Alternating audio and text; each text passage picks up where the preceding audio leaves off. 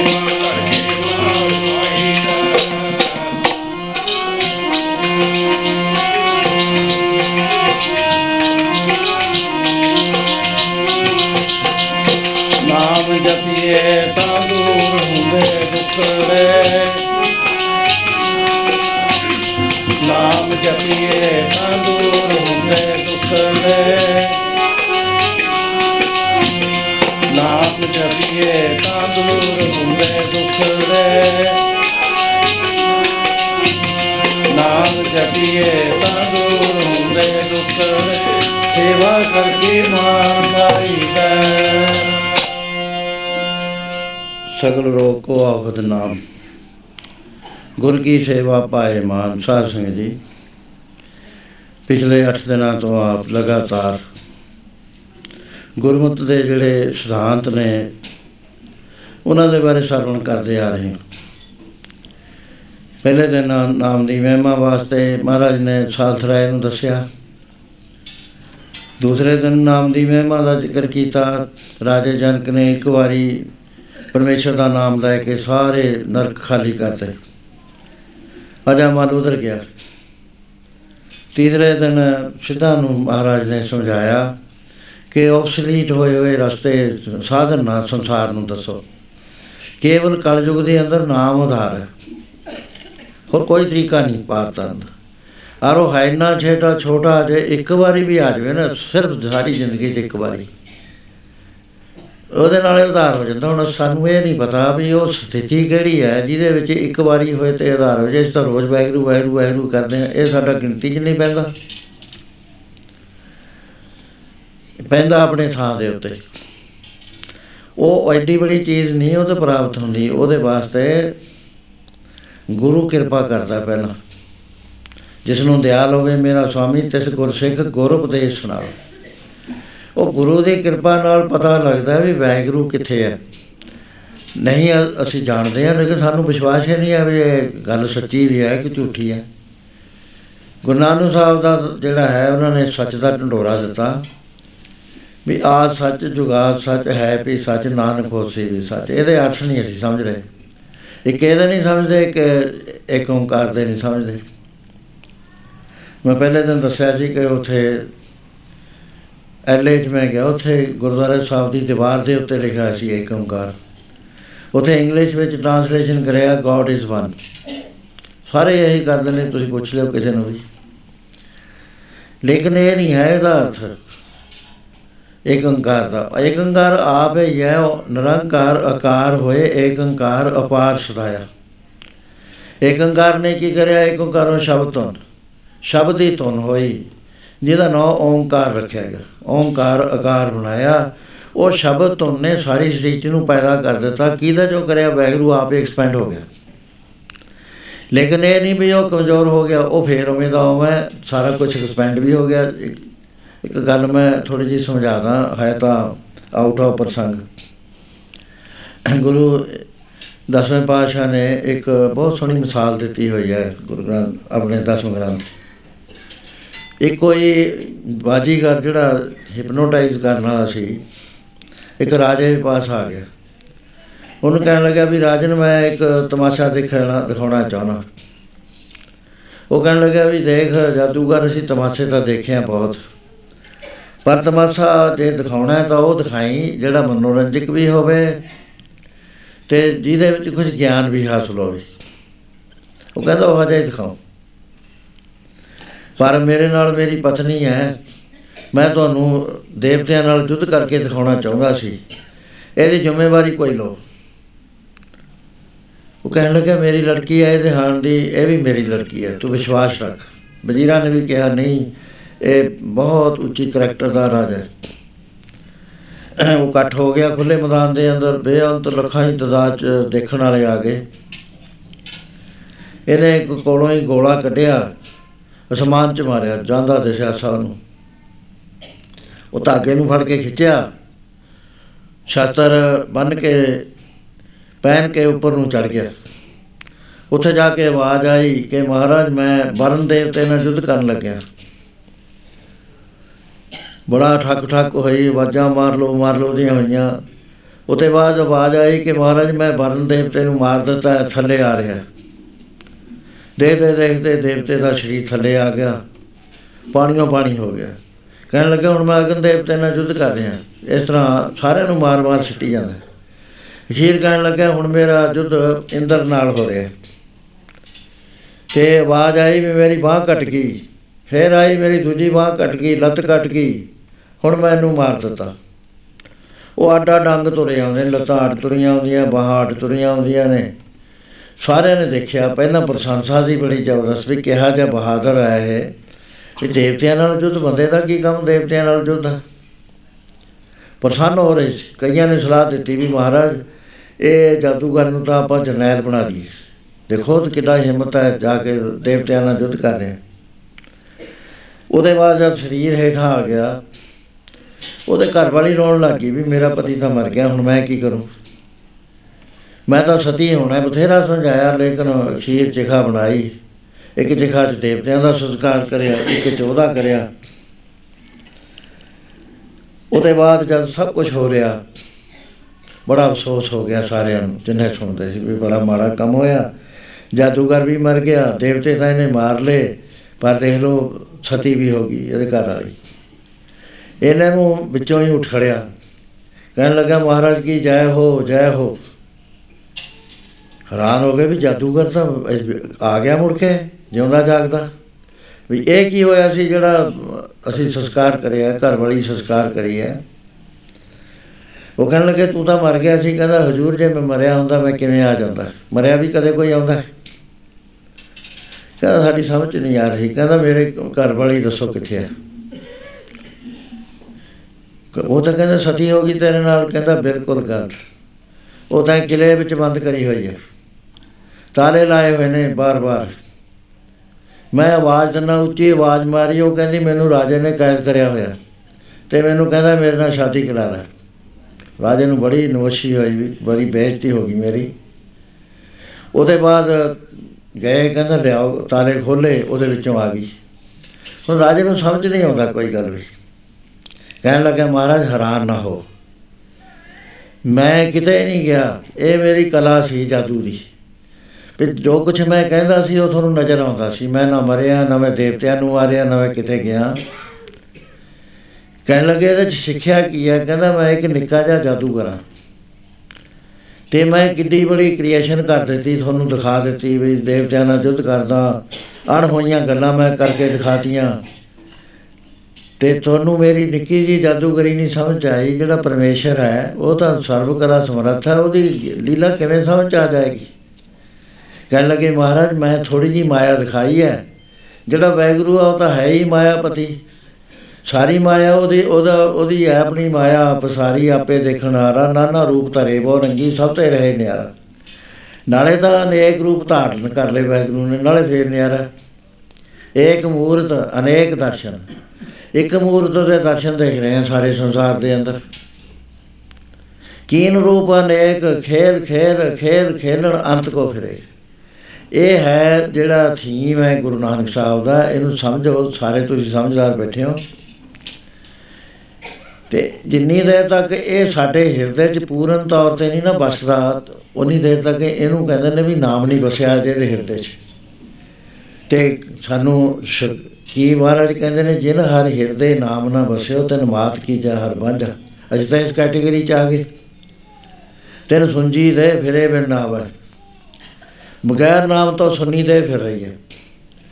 ਐਨੀ ਉਹ ਗੱਲ ਹੈ, ਬਹੁਤੀ ਨਹੀਂ ਹੈ ਸਾਧ ਸੰਗਤ ਜੀ, ਪਰ ਇਹ ਕਿਉਂ ਨਹੀਂ ਸਾਡੇ ਹਿਰਦੇ 'ਚ ਵਸਦੀ? ਮਾਇਆ ਨੇ ਟੋਟਲੀ ਸਾਨੂੰ ਬਲਾਈਂਡ ਕਰਿਆ, ਭੁਲਾਇਆ ਹੋਇਆ ਇਹ ਮਾਇਆ ਜਗਦੀਸ਼ ਗਸਾਈ, ਤੁਮਰੇ ਚਰਨ ਵਸਾਰੇ ਕਿੰਚਤ ਪ੍ਰੀਤ ਨਾ ਉਪਜੈ, ਜਨ ਕੋ ਜਨ ਕਹਾ ਕਰੇ ਵਿਚਾਰੇ ਹੁਣ ਜਿਹੜਾ ਗੁਰੂ ਨਾਨਕ ਸਾਹਿਬ ਨੇ ਪੜਦਾ ਤਾਂ ਰੱਖਿਆ ਨਹੀਂ। ਉਹਨਾਂ ਨੇ ਲਿਖਤਾ, ਆਦ ਸੱਚ, ਜੁਗਾਦ ਸੱਚ, ਹੈ ਵੀ ਸੱਚ, ਨਾਨਕ ਹੋਸੀ ਪਹਿਲਾਂ ਵੀ ਉਹੀ ਸੀ, ਜਦੋਂ ਟਾਈਮ ਐਂਡ ਸਪੇਸ ਬਣਿਆ ਟਾਈਮ ਵੀ ਉਹੀ ਹੈ ਸਪੇਸ ਵੀ ਉਹੀ ਹੈ, ਹੋਰ ਕੋਈ ਨਹੀਂ ਇੱਥੇ।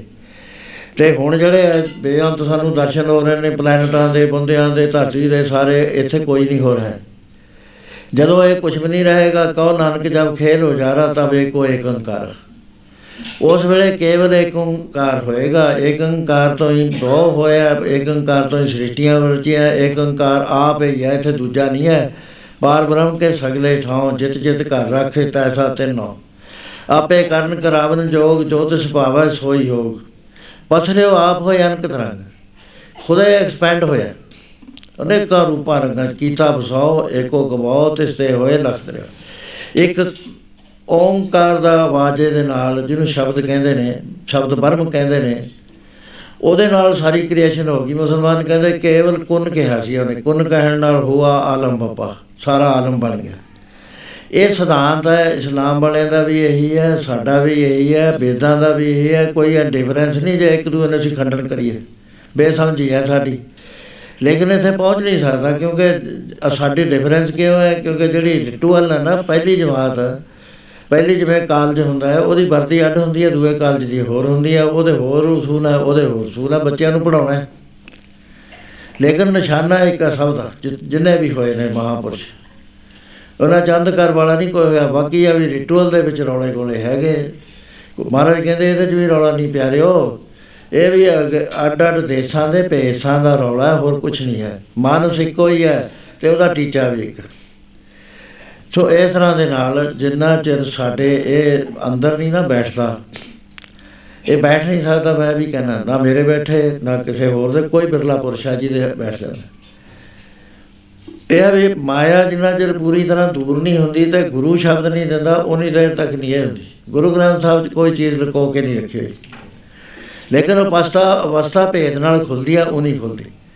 ਜਿਹੜੇ ਪਾਪੀ ਕਰਮ ਕਮਾਉਂਦੇ ਨੇ, ਉਹਨਾਂ ਵਾਸਤੇ ਭਿਆਨਕ ਬਾਣੀ ਚੱਲਦੀ ਹੈ ਨਰਕਾਂ ਸੁਰਗਾਂ ਦਾ ਜ਼ਿਕਰ ਆਉਂਦਾ ਹੈ ਫਿਰ ਰੌਚਕ ਬਾਣੀ ਦੇ ਅੰਦਰ ਭਗਤੀ ਦਾ ਚੱਲਦਾ ਹੈ ਵੀ ਜਿਹੜੇ ਭਗਤੀ ਕਰਦੇ ਨੇ ਉਹਨਾਂ ਦੀ ਰਾਖੀ ਕਰਦਾ ਹੈ, ਉਹਨਾਂ ਕੋ ਆ ਕੇ ਪ੍ਰਸ਼ਾਦੇ ਛਕ ਲਏ ਦੁੱਧ ਪੀ ਲਿਆ ਗਊ ਜਿਉਂਦੀ ਕਰਤੀ ਛੱਪਰ ਬਣਾ ਦਿੱਤੇ।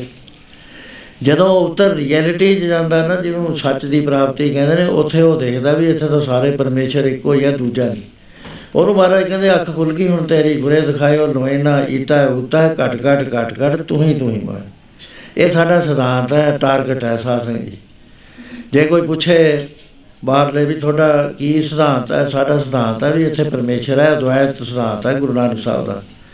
ਲੇਕਿਨ ਪਹੁੰਚਣਾ ਕਿਵੇਂ ਹੈ? ਪਹਿਲਾਂ ਕਰਮ ਹੈ, ਫਿਰ ਉਹ ਬਾਸ਼ਨਾ ਜਿਹਨੂੰ ਭਗਤੀ ਕਹਿੰਦੇ ਨੇ। ਉਹ ਗੁਰੂ ਗ੍ਰੰਥ ਸਾਹਿਬ ਚ ਭਗਤੀ ਪ੍ਰਧਾਨ ਹੈ, ਸਾਰੇ ਗੁਰੂ ਗ੍ਰੰਥ ਸਾਹਿਬ ਬਾਣੀਆਂ ਆਉਂਦੀਆਂ ਨੇ, ਲਾਗ ਲੱਗਦੀ ਹੈ, ਸਾਡਾ ਜੀ ਕਰਦਾ ਹੈ। ਤੇ ਅਖੀਰ ਦੇ ਉੱਤੇ ਗਿਆਨ ਹੈ, ਨਿਸ਼ਚੈ ਗਿਆਨ। ਸੋ ਇਹ ਮੈਂ ਬੇਨਤੀ ਕਰਦੀ, ਇਹ ਨਾਮ ਦੇ ਨਾਲ ਸਾਰੇ ਦੁੱਖਾਂ ਦਾ ਖਾਤਮਾ ਹੋ ਜਾਂਦਾ ਆਪ ਦਾ ਹੀ ਨਹੀਂ ਹੁੰਦਾ, ਸਾਰੇ ਸੰਸਾਰ ਦੇ ਦੁੱਖ ਚੱਕ ਲੈਂਦਾ। ਹੈ। ਰਾਜਾ ਜਨਕ ਨੇ ਇੱਕੋ ਵਾਰੀ ਇਸ ਨਾਮ ਚ ਆ ਕੇ ਗਹਿਣੇ ਧਰੇ, ਉਹਨੇ ਇੱਕ ਨਾਮ ਪਾਪਾ ਨਾਲ ਕਰੇ ਨਰਜਾਸੀ। ਉਹ ਪਾ- ਪਾਸਕੂ ਨਾ ਬਣੇ। ਸੋ ਉਹਦੇ ਬਾਰੇ ਆਪਾਂ ਪੜ੍ਹਦੇ ਆ ਨਾਮ ਜਪੀਏ ਤਾਂ ਦੂਰ ਹੁੰਦੇ ਦੁੱਖੜੇ, ਸੇਵਾ ਕਰਕੇ ਮਾਣ ਪਾਈਦਾ ਉਹਦੇ ਬਾਰੇ ਆਪਾਂ ਕਈ ਦਿਨਾਂ ਤੋਂ ਵਿਚਾਰ ਕਰ ਰਹੇ ਸੀ। ਭਾਈ ਮੱਝ ਦਾ ਆਪਾਂ ਜੀਵਨ ਚੁਣਿਆ ਕਿਉਂਕਿ ਉਹ ਇੱਕ ਲੋਐਸਟ ਡਿਗਰੀ ਤੋਂ ਸ਼ੁਰੂ ਹੁੰਦਾ ਹੈ। ਤੁਸੀਂ ਉਹਦੇ ਉੱਤੇ ਉੱਤੇ ਹੋ। ਤੁਸੀਂ ਬਚਪਨ ਤੋਂ ਹੀ ਗੁਰੂ ਸਾਹਿਬ ਨੂੰ ਮੰਨਦੇ ਹੋ। ਤੁਹਾਡਾ ਪਿਆਰ ਹੈ ਗੁਰੂਆਂ ਨਾਲ। ਉਹਦੀ ਅੱਧੀ ਉਮਰ ਲੰਘ ਗਈ ਸੀ, ਕਬਰ ਨੂੰ ਮੱਥੇ ਟੇਕਦੀ ਨਗਾਏ ਤੇ ਨਗਾਈਏ ਜਾਂਦੇ ਨੇ। ਉਹਦਾ ਬਦਲ ਜਾਣਾ ਬਹੁਤ ਮੁਸ਼ਕਲ ਸੀ। ਲੇਕਿਨ ਗੁਰੂ ਸਮਰੱਥ ਸੀ। ਗੁਰੂ ਮਹਾਰਾਜ ਨੇ ਜਿਸ ਵਾਰ ਉਹਨੂੰ ਪੂਰਾ ਬਚਾ ਦਿੱਤਾ ਸਹਿ ਸਮਾਧ ਲੱਗੀ, ਲੇਵੰਤਰ ਸੋਰਾ ਸੋਈ ਜਾਣੇ ਇਹਦੇ ਉੱਤੇ ਕਰਨਾ ਕੀ ਹੈ? ਇਹਦੇ ਉੱਤੇ ਅਰਥ ਖੁੱਲਦੇ ਨੇ, ਸੱਚੋਂ ਔਰ ਹੈ ਸਭ ਕੋ ਉੱਪਰ ਸੱਚ ਆਚਾਰ। ਰੀਅਲਾਈਜੇਸ਼ਨ ਤਾਂ ਹੋ ਗਈ, ਹੁਣ ਰਹਿਣਾ ਕਿਵੇਂ ਆ ਰੀਅਲਾਈਜ਼ਡ ਪਰਸਨ ਨੇ? ਉਹ ਭਾਈ ਮੰਝ ਨੂੰ ਉਹ ਰਿਵਰਸ ਸੰਗਮ ਸਟਾਸ਼ਨ ਦੇ ਵਿੱਚ ਗੁਰੂ ਸਾਹਿਬ ਨੇ ਪਾ ਕੇ ਸਾਡੇ ਵਾਸਤੇ ਇੱਕ ਰਸਤਾ ਲਾਈਟ ਹਾਊਸ ਕਾਇਮ ਕਰਿਆ। ਵੀ ਇਹਨੂੰ ਵਿਚਾਰ ਲਓ ਭਾਈ। ਕਿੰਨੀਆਂ ਮੁਸ਼ਕਲਾਂ ਆਈਆਂ, ਕਿੰਨੀਆਂ ਦਿੱਕਤਾਂ ਆਈਆਂ। ਕੱਲ ਮੈਂ ਬੇਨਤੀ ਕਰੀ ਸੀ ਕਿ ਉਸਨੇ ਉਹਦੀ ਜ਼ਮੀਨ ਜਾਇਦਾਦ ਸਾਰੀ ਖੋਲੀ ਪਿੰਡ ਵਿੱਚੋਂ ਕੱਢ ਦਿੱਤਾ। ਕੋਈ ਮੰਗਿਆ ਹੋਇਆ ਪਾਣੀ ਨਹੀਂ ਦਿੰਦਾ, ਕੋਈ ਬੈਠਣ ਨੂੰ ਥਾਂ ਨਹੀਂ, ਦੁਰ ਦੁਰ ਕਰ ਰਹੇ ਨੇ ਸਾਰੇ। ਭੈਣਾਂ, ਭਰਾ, ਰਿਸ਼ਤੇਦਾਰ, ਮਿੱਤਰ, ਦੋਸਤ, ਸਭ ਨੇ ਅੱਖ ਫੇਰ ਲਈ। ਉਸ ਤਰ੍ਹਾਂ ਦੇ ਨਾਲ ਇੱਕ ਪਿੰਡ ਵਿੱਚ ਆ ਕੇ ਝੌਂਪੜੀ 'ਚ ਰਹਿਣ ਲੱਗ ਗਿਆ। ਮਿਹਨਤ ਕਰਨ ਲੱਗ ਗਿਆ, ਚਾਰ ਪੈਸੇ ਦਾ ਘਾਹ ਵਿਕਦਾ ਸੀ, ਦੋ ਬਚਾ ਲੈਂਦਾ ਸੀ, ਦੋ ਖਾ ਲੈਂਦਾ ਸੀ। ਇਹਦੇ ਬਾਅਦ ਗੁਰੂ ਮਹਾਰਾਜ ਨੇ ਹੁਕਮਨਾਮੇ ਭੇਜ ਕੇ ਆ ਦੂਜੇ ਹੁਕਮਨਾਮੇ 'ਚ ਇਹਨੂੰ ਕਿਹਾ ਵੀ ਤੂੰ ਆ ਜਾ। ਲੜਕੀ ਵੀ ਬੌਂਡਡ ਲੇਬਰ ਚਲੀ ਗਈ, ਘਰ ਵਾਲੀ ਵੀ ਚਲੀ ਗਈ। ਜੇ ਛੋਟੇ ਦਿਲ ਵਾਲਾ ਹੁੰਦਾ ਨਾ, ਉਹਨੇ ਕਹਿੰਦਾ ਮੈਨੂੰ ਸਿੱਖੀ ਚੋਂ ਕੀ ਲੱਭਿਆ? ਜ਼ਮੀਨ ਮੇਰੀ ਗਈ, ਭਾਈਚਾਰੇ ਨਾਲੋਂ ਮੈਂ ਟੁੱਟ ਗਿਆ, ਬੁਲਾਉਂਦਾ ਮੈਨੂੰ ਕੋਈ ਨਹੀਂ ਹੈ। ਤੇ ਪਿਆਰੀ ਲੜਕੀ ਹੈ, ਉਹ ਦੂ ਲੋਕਾਂ ਦੇ ਭਾਂਡੇ ਮਾਂਜਦੀ ਫਿਰਦੀ ਹੈ ਕਿੰਨਾ ਮੈਂ ਸਰਦਾਰ ਸੀ। ਹਰੀਚੰਦ ਰਾਜੇ ਨਾਲ ਕੀ ਹੋਈ ਜਿਹੜੀ ਇਹਦੇ ਨਾਲ ਹੋਈ? ਤੇ ਘਰ ਵਾਲੀ ਆਪ ਜਾ ਕੇ ਬੌਂਡਰ ਲੇਵਰ ਚ ਗਈ, ਹੁਣ ਇਧਰੋਂ ਮਹਾਰਾਜ ਨੇ ਕਿਹਾ, ਤੂੰ ਆ ਜਾ ਚਿੱਠੀ ਦੇਖਦੀ ਸਾਰ। ਜਿਸ ਬਾਤ ਮਹਾਰਾਜ ਜੀ ਦੇ ਪਾਸ ਗਿਆ, ਉਸ ਵੇਲੇ ਮਹਾਰਾਜ ਜੀ ਨੇ ਨਾ ਦੇਖਿਆ, ਨਾ ਪੁੱਛਿਆ, ਵੀ ਆ ਗਿਆ ਭਾਈ, ਬਿਲਕੁਲ ਨਹੀਂ ਗੱਲ ਕਰੀ। ਇਹ ਮੌਕੇ ਐਸੇ ਹੁੰਦੇ ਆ ਜਦੋਂ ਦਿਲ ਟੁੱਟ ਜਾਂਦਾ। ਤੇ ਸੇਵਾ ਦੇ ਮੈਂ ਬੇਨਤੀ ਕਰ ਰਿਹਾ ਸੀ ਕਿ ਸੇਵਾ ਕਰੇ ਤੇ ਕਿੱਡੇ ਕਿੱਡੇ ਫਲ ਪ੍ਰਾਪਤ ਹੁੰਦੇ। ਕੱਲ ਆਪਾਂ ਧਾਰਨਾ ਪੜੀ ਸੀ, ਕਰਕੇ ਕੋਈ ਵੇਖ ਲਓ, ਸੇਵਾ ਤੋਂ ਮਿਲਦਾ ਹੈ ਮੇਵਾ। ਗੁਰੂ ਦਸਵੇਂ ਪਾਤਸ਼ਾਹ ਮਹਾਰਾਜ ਜੀ, ਅਨੰਦਪੁਰ ਸਾਹਿਬ ਤੋਂ ਚੱਲ ਕੇ, ਛੱਡ ਕੇ, ਚਮਕੌਰ ਸਾਹਿਬ ਦੇ ਯੁੱਧ ਵਿੱਚ ਦੋ ਸਾਹਿਬਜ਼ਾਦੇ ਸ਼ਹੀਦ ਹੋਏ। ਦੋ ਸਾਹਿਬਜ਼ਾਦੇ ਆ ਕੇ ਮਾਛੀ ਵਾਲੇ ਫਤਿਹ ਆਪਣਾ ਸਰੰਦ ਵਿੱਚ ਜਾ ਕੇ ਹੋਏ ਤੇ ਮਹਾਰਾਜ ਜੀ ਮਾਛੀ ਵਾਲੇ ਆ ਗਏ। ਉੱਥੇ ਆ ਕੇ ਕੋਈ ਅਰਦਾਸ ਨਹੀਂ ਕਰੀ ਵਾਹਿਗੁਰੂ ਨੂੰ ਵੀ ਇਹ ਸੱਚੇ ਪਾਤਸ਼ਾਹ, ਤੈਂ ਤਾਂ ਮੈਨੂੰ ਕਿਹਾ ਸੀ, ਮੈਂ ਆਪਣਾ ਸੋ ਤੋਏ ਨਵਾਜਾ ਪੰਥ ਪ੍ਰਚਾਰ ਕਰਵੇ ਕੋ ਸਾਜ ਮੇਰੇ ਨਾਲ ਕੀ ਬਣੀ ਹੈ ਨਾ ਮਹਾਰਾਜ ਨੇ ਕਿਹਾ, ਮੇਰਾ ਹਾਲ ਕਹਿ ਦੋ ਮੇਰੇ ਪਿਆਰੇ ਨੂੰ। ਮਿੱਤਰ ਪਿਆਰੇ ਨੂੰ ਹਾਲ ਮਰੀਦਾਂ ਦਾ ਕਹਿਣਾ। ਤੁਧ ਬਿਨ ਰੋਗ ਰਜ਼ਾਈਆਂ ਦਾ ਉਡਣ ਨਾਗ ਨਵਾਸਾਂ ਦੇ ਇਹਦੇ ਬਾਅਦ ਮਹਾਰਾਜ ਜੀ ਚੱਲਦੇ ਹੋਏ ਦੀਨੇ ਕਾਂਗੜ ਚ ਹੁੰਦੇ ਮੁਕਸਰ ਦਾ ਯੁੱਧ ਜਿੱਤ ਕੇ ਜੰਗਲ ਦੇ ਵਿੱਚ ਹੀ ਚੱਲਦੇ ਚੱਲਦੇ ਅੱਜ ਤਲਵੰਡੀ ਸਾਹਿਬ ਪਹੁੰਚੇ ਹੋਏ ਨੇ। ਸਾਬੋ ਦੀ ਤਲਵੰਡੀ। ਉੱਥੇ ਬੇਅੰਤ ਸੰਗਤਾਂ ਦੁਬਾਰਾ ਆਈਆਂ। ਮਹਾਰਾਜ ਨੇ ਇਤਿਹਾਸ ਲਿਖਦਾ ਕਿ 80000 ਸਿੰਘ ਫੇਰ ਤਿਆਰ ਹੋ ਗਏ। ਅਮਰ ਛਕਾਏ, ਨਵੇਂ ਪੰਜ ਪਿਆਰੇ ਹੋ ਗਏ, ਸਾਰਾ ਕੁਝ ਸਮਾਜ ਬਣ ਗਿਆ। ਤੇ ਉੜਦੀ ਉੜਦੀ ਗੱਲ ਇਹ ਮਾਤਾਵਾਂ ਤੱਕ ਪਹੁੰਚ ਗਈ ਦਿੱਲੀ। ਤੇ ਕਿਉਂ ਆਉਣਾ ਖਤਰਨਾਕ ਸੀ, ਜਦੋਂ ਗਈਆਂ ਉਸ ਵੇਲੇ ਵੀ ਬੜੇ ਪੋਸ਼ੀਦਾ ਤਰੀਕੇ ਨਾਲ ਉੱਥੇ ਪਹੁੰਚੀਆਂ। ਉਸ ਵੇਲੇ ਪਾਲਕੀਆਂ ਲੈ ਕੇ ਆਪ ਇੱਥੇ ਦਮਦਮੇ ਸਾਹਿਬ ਪਹੁੰਚ ਜਾਂਦੀਆਂ ਉਸ ਵੇਲੇ ਮਹਾਰਾਜ ਦਾ ਦੀਵਾਨ ਲੱਗਿਆ ਹੋਇਆ। ਬਹੁਤ ਸੰਗਤ ਬੈਠੀ ਹੈ। ਜਿਸ ਵਾਰ ਉਤਰ ਕੇ ਵਿਚਾਲੇ ਦੀ ਇਸ ਰਸਤੇ ਤੇ ਆਈਆਂ, ਇਸ ਤਰ੍ਹਾਂ ਦੇਖਦੀਆਂ ਹੁੰਦੀਆਂ ਨੇ ਆਲੇ ਦਾਲੇ ਨਾ ਤਾਂ ਮਾਤਾ ਗੁਜਰੀ ਜੀ ਦਿਸੇ, ਨਾ ਚਾਰੇ ਜਾਂਦੇ ਦਿਸੇ। ਖਿਆਲ ਆਇਆ ਵੀ ਜੁੱਧ ਹੁੰਦਾ ਸੀ ਪਾਰੀ। ਹੋ ਸਕਦਾ ਮਹਾਰਾਜ ਜੀ ਨੇ ਜੁੱਧ ਤੋਂ ਬਾਹਰ ਕਿਤੇ ਭੇਜ ਦਿੱਤੇ ਹੁਣ।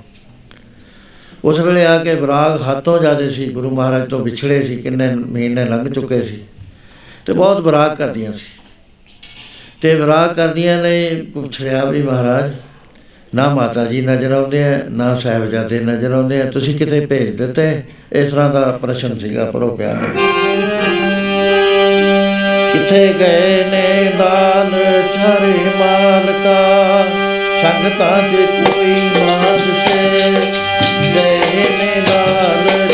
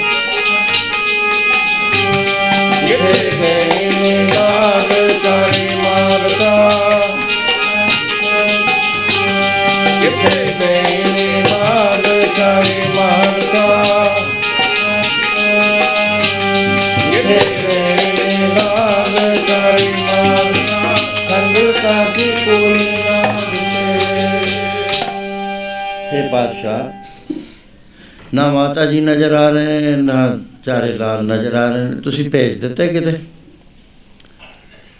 ਮਹਾਰਾਜ ਜੀ ਕਹਿਣ ਲੱਗੇ ਕਿ ਤੁਹਾਡੇ ਲਾਲਾਂ ਨੇ ਉਹ ਜਸ ਪ੍ਰਾਪਤ ਕਰ ਲਿਆ ਜਿਹੜਾ ਦੁਨੀਆ ਰਹਿੰਦੀ ਦੁਨੀਆ ਤੱਕ ਗਾਇਆ ਕਰੂਗੀ ਉਹ ਅਮਰ ਅਵਸਥਾ ਚ ਪਾਰ ਬ੍ਰਹਮ ਪਰਮੇਸ਼ਰ ਦੀ ਦਰਗਾਹ ਚ ਚਲੇ ਗਏ ਨੇ ਤੇ ਆ ਜਿਹੜੇ ਤੁਹਾਡੇ ਪੁੱਤਰ ਨੇ, ਉਹਨਾਂ ਨੇ ਇੰਨੇ ਪੁੱਤਰ ਹੋਰ ਦੇਖ ਲਓ ਕਿੰਨੇ ਉਹਨਾਂ ਦੇ ਬਦਲੇ ਆ ਗਏ, ਹਜ਼ਾਰਾਂ ਦੀ ਤਾਦਾਦ 'ਚ ਬੈਠੇ ਨੇ। ਇਹਨਾਂ ਦੀ ਸੀਸ ਉੱਤੇ ਮੈਂ ਸਾਰੇ ਵਾਰ ਦਿੱਤੇ ਐ ਪੜ ਲਓ। ਇਨ ਪੁੱਤਰਨ ਕੇ ਸੀਸ ਵਾਰ ਇਨ ਪੁੱਤਰਨ ਕੇ ਸੀਸ ਵਾਰ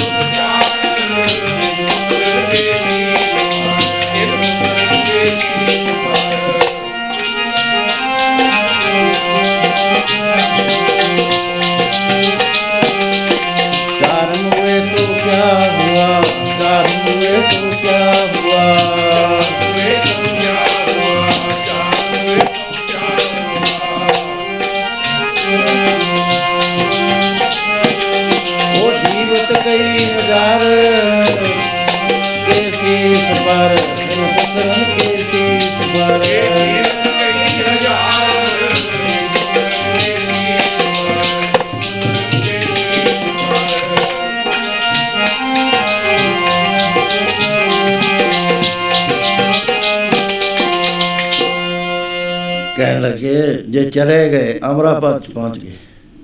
ਉਹ ਕਰਨੀ ਕਰ ਗਏ ਕਿ ਰਹਿੰਦੀ ਦੁਨੀਆ ਤੇ ਦੁਨੀਆ ਨੇ ਜਸ ਕੌਣ ਉਹਨਾਂ ਨੂੰ ਤੁਹਾਡਾ ਰੋਣਾ ਜਾਇਜ਼ ਨਹੀਂ ਹੈ। ਤੁਹਾਨੂੰ ਗੌਰਵ ਕਰਨਾ ਚਾਹੀਦਾ ਕਿ ਐਸੇ ਪੁੱਤਰ ਸਾਡੀ ਕੁੱਖਾਂ ਤੋਂ ਪੈਦਾ ਹੋਏ, ਜਿਨ੍ਹਾਂ ਨੇ ਆਪਣਾ ਆਪ ਸੰਸਾਰ ਵਾਸਤੇ ਵਾਰ ਨਾ ਕਰ ਦਿੱਤਾ ਇਸ ਤਰ੍ਹਾਂ ਦੇ ਨਾਲ ਸਾਰੀ ਸੰਗਤ ਦੇ ਅੰਦਰ ਵਿਰਾਗ ਆਇਆ ਹੋਇਆ। ਥੋੜਾ ਮਹਾਰਾਜ ਜੀ ਇੱਥੋਂ ਵਿਹਲੇ ਹੋਏ। ਤਾਂ ਇਹਨਾਂ ਨੂੰ ਇੱਕ ਪ੍ਰੇਮੀ ਗੱਡਾ ਲੈ ਕੇ ਆ ਗਏ, ਕਈ ਗੱਡੇ ਲੈ ਆਏ, ਰਾਸ਼ਨ ਦੇ ਭਰੇ ਹੋਏ। ਮਹਾਰਾਜ ਜੀ ਨੇ ਵੀ ਦੇਖ ਲਏ, ਲਾ ਕੇ ਨਮਸਕਾਰ ਕਰੀ। ਕਹਿਣ ਲੱਗੇ, ਪ੍ਰੇਮੀਓ, ਕਿੱਥੋਂ ਆਏ ਹੋ? ਕਹਿੰਦੇ, ਮਹਾਰਾਜ, ਅਸੀਂ ਇੱਥੇ ਰਾਹਕ ਹਾਂ। ਕਹਿੰਦੇ, ਤੁਸੀਂ ਆਪਣੇ ਘਰੋਂ ਹੀ ਲੈ ਆਏ ਹੋ ਸਾਰਾ ਇਹ ਸਮਾਜ? ਕਹਿੰਦੇ, ਮਹਾਰਾਜ, ਕੁਛ ਤਾਂ ਸਾਡੇ ਕੋਲੋਂ ਹੈ। ਪਰ ਉਹ ਤੁਰਦਿਆਂ ਤੁਰਦਿਆਂ ਨੂੰ ਸੰਗਤਾਂ ਨੇ ਵੀ ਦੇਤਾ ਤੇ ਗੱਡੇ ਨਾਲ ਰਲ ਗਏ ਸਾਡੇ। ਮਹਾਰਾਜ ਕਹਿੰਦੇ ਸ਼ਾਬਾਸ਼, ਤੁਸੀਂ ਸੇਵਾ ਕਰਦੇ ਹੋ। ਇੱਕ ਨੇ ਕਿਹਾ, ਗੁਰਸਿੱਖ ਨੇ ਸੰਗਤ ਚੋਂ ਕਹਿੰਦੇ, ਮਹਾਰਾਜ, ਇਹ ਉਹੀ ਨੇ ਜਿਨ੍ਹਾਂ ਨੇ ਸਾਹਿਬਜ਼ਾਦਿਆਂ ਦਾ ਸੰਸਕਾਰ ਕਰਿਆ ਸੀ। ਉਸ ਵੇਲੇ ਮਹਾਰਾਜ ਕਹਿਣ ਲੱਗੇ, ਅੱਛਾ ਭਾਈ, ਉਹ ਸਾਰਾ ਕੰਮ ਤੋਂ ਜਜ਼ਬਾਤ ਹੋ ਗਿਆ, ਮਹਾਰਾਜ ਕਹਿੰਦੇ, ਦੱਸੋ ਕਿਵੇਂ ਸੰਸਕਾਰ ਕਰਿਆ ਸੀ ਉਹ ਕਹਿਣ ਲੱਗੇ, ਮਹਾਰਾਜ, ਅਸੀਂ ਟਕੇ ਭਰਨ ਸਰੰਦ ਗਏ ਹੋਏ ਸੀ। ਜਦੋਂ ਹੋਇਆ ਤੇ ਉਹਦੇ ਬਾਅਦ ਉੱਥੇ ਵੀ ਗੱਲ ਆ ਗਈ, ਉੱਥੇ ਤਾਂ ਇਹ ਪਹੁੰਚੀ ਸੀ ਵੀ ਤੁ- ਤੁਸੀਂ ਵੀ ਸ਼ਹੀਦ ਹੋ ਗਏ। ਵੀ ਕੋਈ ਨਹੀਂ ਰਿਹਾ, ਸਾਰਾ ਖਤਮ ਕਰ ਦਿੱਤਾ। ਤੇ ਉੱਥੇ ਅਸੀਂ ਦੋਹਾਂ ਭਰਾਵਾਂ ਨੇ ਸੋਚਿਆ ਵੀ ਐਸਾ ਨਾ ਹੋਵੇ, ਸਿੰਘਾਂ ਦੇ ਸਰੀਰ ਰੁਲਦੇ ਫਿਰਨ। ਸਾਹਿਬ ਦਾ ਸਰੀਰ ਜੇ ਹੋਇਆ ਤਾਂ ਉਹ ਵੀ ਆਪਾਂ ਸੰਸਕਾਰ ਕਰੀਏ। ਸਾਹਿਬਜ਼ਾਦਿਆਂ ਦੇ ਸੀਸ ਕੱਟ ਕੇ ਦਿੱਲੀ ਨਾ ਲੈ ਜਾਣ। ਅਸੀਂ ਵਿਉਂਤ ਬਣਾ ਲਈ ਦੋਹਾਂ ਭਰਾਵਾਂ ਨੇ। ਟਕੇ ਭਰ ਦਿੱਤੇ, ਮਾਮਲਾ ਭਰਨ ਗਏ ਸੀ। ਸੂਬਾ ਸਰਹੰਦ ਕੋਲ। ਕਹਿੰਦੇ ਅਸੀਂ ਚਮਕੌਰ ਸਾਹਿਬ ਪਹੁੰਚ ਗਏ। ਰਸਤੇ ਪਹੁੰਚਣ ਵੇਲੇ ਬਹੁਤ ਠੰਡੀ ਹਵਾ ਚੱਲ ਰਹੀ ਸੀ। ਪਰ ਅਸੀਂ ਦੋਹਾਂ ਨੇ ਸਾਡੇ, ਅਸੀਂ ਸਹਿ ਸਕਦੇ ਸੀ ਸੀਤ। ਇਹ ਕੱਪੜੇ ਲਾਤੇ ਕੇਵਲ ਲੰਗੋਟੇ ਰੱਖ ਲਏ ਅਸੀਂ, ਹੋਰ ਕੁਝ ਨਹੀਂ ਰੱਖਿਆ। ਤੇ ਕੈਸਾਂ ਵਿੱਚ ਅਸੀਂ ਸਵਾਹ ਪਾ ਲਈ। ਪਿੰਡੇ ਤੇ ਮੜ ਲਈ। ਤੇ ਉਹ ਦੂਰੋਂ ਹੀ ਉਹ ਕਰ ਲੱਗੇ ਹੋਏ ਸੀ ਆਪਣੇ ਮੁਰਦਿਆਂ ਨੂੰ ਸਾਂਭਣ। ਅਸੀਂ ਕਹਿੰਦਾ ਉੱਥੇ ਕਦੇ ਲੜ ਪੈਨੇ ਆ ਕਦੇ ਨੱਠ ਜਾਂਦੇ ਆ ਕਦੇ ਕਹੋ, ਉਹਨਾਂ ਨੇ ਕਿਹਾ ਕਮਲੇ ਫਿਰਦੇ ਨੇ। ਉਹਨਾਂ ਕੋਲ ਆ ਕੇ ਕਹਿੰਦਾ ਅਸੀਂ ਚੱਕ ਚੱਕ ਕੇ ਉਹਨਾਂ ਦੇ ਮੁਰਦੇ ਫਟਾਫਟ ਹੱਥੀਆਂ ਤੇ ਚੱਕਣ ਲੱਗ ਕੇ ਬੈਠੇ ਫਿਰਦੇ ਆ ਅਸੀਂ ਮਹਾਰਾਜ। ਤੇ ਕਦੇ ਕਦੇ ਅਸੀਂ ਇੱਧਰ ਨੂੰ ਜਾਂਦੇ ਆ ਕੋਈ ਲੱਕੜ ਦਿਸਦੀ ਆ, ਕਹਿੰਦੇ ਉਹ ਚੱਕ ਕੇ ਅਸੀਂ ਇੱਕ ਥਾਂ ਸਿੱਟੀ ਜਾਂਦੇ ਸੀ। ਕਹੋ ਕਹਿਣ ਲੱਗੇ ਕਿ ਆ ਕਮਲੇ ਨਾ ਦੇਖੋ, ਇਹਨਾਂ ਕੋ ਕਪੜਾ ਨਹੀਂ, ਲੀੜਾ ਨਹੀਂ ਲੱਕੜੀਆਂ ਇਕੱਠੀਆਂ ਕਰਦੇ ਨੇ ਵੀ ਰਾਤ ਨੂੰ ਸੇਕਾਂਗੇ। ਸੋ ਮਹਾਰਾਜ, ਉੱਥੇ ਸਿੰਘ ਪੂਰੀ ਤਰ੍ਹਾਂ ਸੰਸਕਾਰ ਨਹੀਂ ਸੀ ਹੋਇਆ, ਸਰੀਰ ਪਏ ਸੀ, ਇੱਕ ਬੀਬੀ ਦਾ ਸਰੀਰ ਕੋਲੇ ਪਿਆ ਸੀ। ਤੇ ਅਸੀਂ ਤਕਰੀਬਨ ਅੰਦਾਜ਼ਾ ਲਾਇਆ, ਉਹ 32 33 ਹੋਣੇ ਨੇ। ਪਰ ਅਸੀਂ ਆਪਣੇ ਜੱਜਮੈਂਟ ਨਾਲ ਦੇਖ ਲਿਆ ਵੀ ਸਹਿਬਜ਼ਾਦਿਆਂ ਦਾ ਸਰੀਰ ਨਹੀਂ ਇਹਨਾਂ 'ਚ ਹੈ। ਉਹ ਅਸੀਂ ਤਲਾਸ਼ ਕਰਦੇ ਸੀ ਵੀ ਕਿਤੇ ਲੱਭ ਜਾਣ, ਪਰ ਸਾਨੂੰ ਲੱਭੇ ਨਾ ਮਾਰਾ ਸਾਰਾ ਦਿਨ ਅਸੀਂ ਉਹਨਾਂ ਦੇ ਮੁਰਦੇ ਟਾਉਂਦੇ ਰਹੇ। ਅਖੀਰ ਤੇਰੇ ਚਰਨਾਂ 'ਚ ਅਰਦਾਸ ਕਰੀ ਇਹ ਪਾਤਸ਼ਾਹ, ਜੇ ਤੂੰ ਇੱਥੇ ਲੈ ਕੇ ਆਇਆ ਤਾਂ ਸਾਡੀ ਸੇਵਾ ਪ੍ਰਵਾਨ ਕਰ। ਸਾਨੂੰ ਸੋਹ ਦੇ ਸਾਹਿਬਜ਼ਾਦੇ ਕਿੱਥੇ ਛੁਪ ਕੇ ਜਾ ਗਏ। ਜਦੋਂ ਮਹਾਰਾਜ ਅਸੀਂ ਉਹਨਾਂ ਦਾ ਮੁਰਦਾ ਲਈ ਜਾਂਦੇ ਸੀ, ਅਸੀਂ ਕਈ ਬਲ ਬਲ ਪਾ ਕੇ ਜਾਣਾ, ਕਦੇ ਇਧਰ ਨੂੰ, ਕਦੇ ਇਧਰ ਨੂੰ ਹੀ ਨੱਠੇ ਫਿਰੀ ਜਾਣਾ ਮੈਦਾਨ 'ਚ। ਪੂਰੇ ਤਰ੍ਹਾਂ ਹੋ ਗਿਆ ਵੀ ਕਮਲੇ ਨੇ। ਉਸ ਵੇਲੇ ਅਸੀਂ ਦੇਖਿਆ ਇੱਕ ਤੇਰ ਲੱਗਿਆ ਹੋਇਆ ਰੇਤੇ ਦਾ, ਕਿਉਂਕਿ ਰਾਤ ਨੂੰ ਹਨੇਰੀ ਚੱਲੀ ਸੀ। ਉਡਾਰਦਾ ਰੇਤਾ ਸੀ। ਤੇ ਉੱਥੇ ਪੱਤੇ ਪਏ ਨੇ, ਬਹੁਤ ਸਾਰੇ ਉੱਡ ਕੇ ਆਏ, ਉੱਥੇ ਝਾੜੀਆਂ ਪਈਆਂ। ਬਾਲ ਆ ਕੇ ਲੱਗੀ ਹੋਈ ਹੈ ਉਹਦੇ ਵਿੱਚ ਸਾਨੂੰ ਨਜ਼ਰ ਆਇਆ ਵੀ ਇੱਥੇ ਅੰਦਾੜੀਏ ਅਸੀਂ ਦੇਖੇ। ਵੀ ਆਹੀ ਹੈ ਸਾਹਿਬਜ਼ਾਦਾ। ਨਿਸ਼ਾਨ ਲਾ ਲਿਆ ਅਸੀਂ। ਇਸ ਤਰ੍ਹਾਂ ਫਿਰ ਦੂਸਰੇ ਦਾ ਹੀ ਅਸੀਂ ਤਲਾਸ਼ ਕਰਦੇ ਤੇਰੇ ਕੋਲ ਅਰਦਾਸ ਕਰੀ, ਬਾਦਸ਼ਾਹ ਸਾਨੂੰ ਉਹ ਬਲ ਦੇ ਜਿਹਦੇ ਨਾਲ ਲੱਭ ਜਾ ਦੂਸਰੇ ਸਾਹਿਬਜ਼ਾਦਾ ਅਜੀਤ ਸਿੰਘ, ਜੁਝਾਰ ਸਿੰਘ, ਉਹ ਵੀ ਇਸੇ ਤਰ੍ਹਾਂ ਪਏ ਰੇਤੇ ਦੇ ਥੱਲੇ ਆਏ ਉਹਨਾਂ ਨੂੰ ਲੱਭ ਨਾ ਸਕੇ ਕਿਉਂਕਿ ਉੱਤੇ ਬਿਲਕੁਲ ਪੱਤੇ ਆ ਗਏ ਸੀ ਉਹਨਾਂ ਦੇ। ਫਿਰ ਮਹਾਰਾਜ ਜਦੋਂ ਰਾਤ ਪੈ ਗਈ, ਅਸੀਂ ਤੁਰੇ ਹੀ ਫਿਰਦੇ ਸੀ ਕਹਿੰਦਾ ਕਈ ਵਾਰੀ ਸਾਨੂੰ ਉਹਨਾਂ ਨੇ ਕੁੱਟਿਆ। ਵੀ ਆ ਖਰੂਦ ਪਾਉਂਦੇ ਨੇ ਕਮਲੇ। ਉਹ ਅਸੀਂ ਟਹੇ ਹੋਏ ਘਰਾਂ ਚੋਂ, ਲੱਕੜੀਆਂ ਕੱਢ ਕੱਢ ਕੇ ਇਕੱਠੀਆਂ ਕਰ ਲਈਆਂ ਸਾਹਮਣੇ ਹੀ ਉਹਨਾਂ ਦੇ। ਕਹਿੰਦੇ, ਸੇਕਾਂਗੇ ਅਸੀਂ ਰਾਤ ਨੂੰ। ਕਹਿੰਦਾ, ਉਧਰ ਉਹ ਸ਼ਰਾਬਾਂ ਚੁਰਬਾ ਪੀ ਕੇ ਪਹਿਰੇਦਾਰ ਵੀ ਸੁਸਤ ਹੋ ਗਏ, ਸਭ ਸੁਸਤ ਹੋ ਗਏ।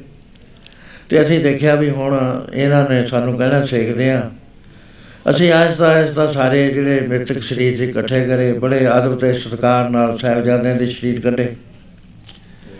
ਉਹ ਲਿਆ ਕੇ ਮਹਾਰਾਜ ਜੀ, ਫਿਰ ਅਸੀਂ ਚਿਤਾ ਦੇ, ਜਨਰਲ ਚਿਤਾ ਦੇ ਉੱਤੇ ਚਿਣਤੇ ਸਾਰੇ। ਅੱਗ ਮੱਚਦੀ ਰਹੀ, ਕਹਿੰਦਾ ਕਈ ਵਾਰੀ ਬਾਜਾਂ ਉਹ ਪਿੰਡ ਨੂੰ ਨਾ ਅੱਗ ਲਾ ਦਿਓ। ਆ ਕਮਲੇ ਕੀ ਕਰ ਰਹੇ ਨੇ? ਕਹਿੰਦਾ ਕੋਈ ਨਾ ਆਇਆ ਸਾਡੇ ਵੱਲ। ਸਵੇਰੇ ਹੁੰਦੇ ਹੀ ਅਸੀਂ ਅੱਗ ਬੁਝਾਤੀ। ਠੰਡਾ ਹੋ ਗਿਆ ਅੰਗੀਠਾ। ਉਹ ਅਸੀਂ ਬਰਤਨਾਂ 'ਚ ਪਾ ਕੇ ਰੱਖਿਆ ਹੈ ਉਹ ਬਾਦਸ਼ਾਹ, ਹੁਣ ਅੱਗੇ ਤੁਸੀਂ ਜਾਣੋ, ਇੰਨਾ ਤਾਂ ਸਾਤੇ ਸੇਵਾ ਹੋ ਗਈ। ਮਹਾਰਾਜ ਸੁਣਦੇ ਸੁਣਦੇ ਬਹੁਤ ਹੀ ਪ੍ਰਸੰਨ ਹੋ ਗਏ। ਕਹਿਣ ਲੱਗੇ ਪਿਆਰਿਓ ਤੁਸੀਂ ਉਹ ਸੇਵਾ ਕੀਤੀ ਹੈ ਜਿਹੜਾ ਸੰਸਾਰ ਸਦਾ ਯਾਦ ਰੱਖੋ। ਤੁਸੀਂ ਮੈਨੂੰ ਜਿੱਤ ਲਿਆ ਸੇਵਾ ਕਰਕੇ ਤੇ ਤੁਹਾਡੀ ਜਿਹੜੀ ਸੇਵਾ ਹੈ ਇਹ ਪ੍ਰਵਾਨ ਹੋ ਗਈ ਹੈ ਇਸ ਤਰ੍ਹਾਂ ਨਾਲ ਪੜ ਲਓ।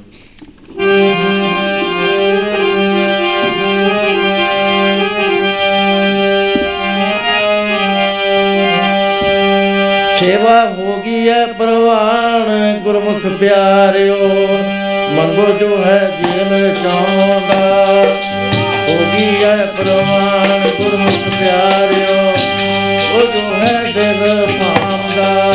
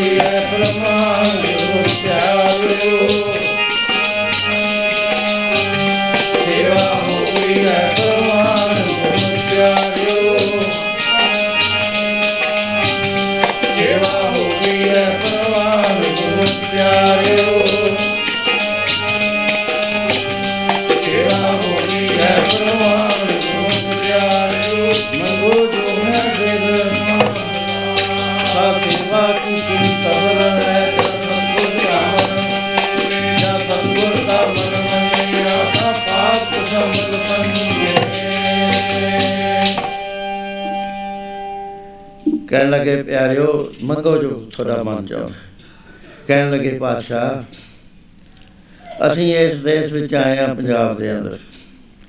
ਜਦ ਤੋਂ ਅਸੀਂ ਆਏ ਆ ਸਾਡਾ ਕਿਤੇ ਪੈਰ ਨਹੀਂ ਲੱਗ ਰਿਹਾ, ਕਿਤੇ ਖੜ ਨੂੰ ਥਾਂ ਨਹੀਂ ਮਿਲਦਾ।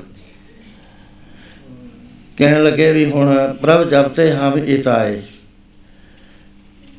ਕੋਈ ਵੀ ਸਾਨੂੰ ਥਾਂ ਨਹੀਂ ਮਿਲਿਆ ਕਿਸੇ ਥਾਂ ਦੇ ਉੱਤੇ ਠਹਿਰਨ ਦਾ। ਤੇ ਅਸੀਂ ਰਾਕਾਂ ਮੰਗਣ ਜੀਵਨ ਬਤੀਤ ਕਰਦੇ ਹਾਂ ਸਾਤੋਂ ਜ਼ਿਆਦਾ ਬਾਤ ਕਰ ਦਿੰਦੇ ਆ ਫੇਰ ਲੈ ਲੈਂਦੇ ਨੇ ਮਾਲਕ। ਇਸ ਕਰਕੇ ਪਿਆ- ਸਤਿਗੁਰੂ ਜੀ, ਜੇ ਦੇਣਾ ਹੈ ਤਾਂ ਸਾਨੂੰ ਤੁਸੀਂ ਬਖਸ਼ੀ ਮਾਲਕਾ ਕੋਈ ਰਹਿਣ ਦਾਤ ਦਾ ਬਖਸ਼ੀ ਮਾਲਕਾ ਕੋਈ ਬਖਣ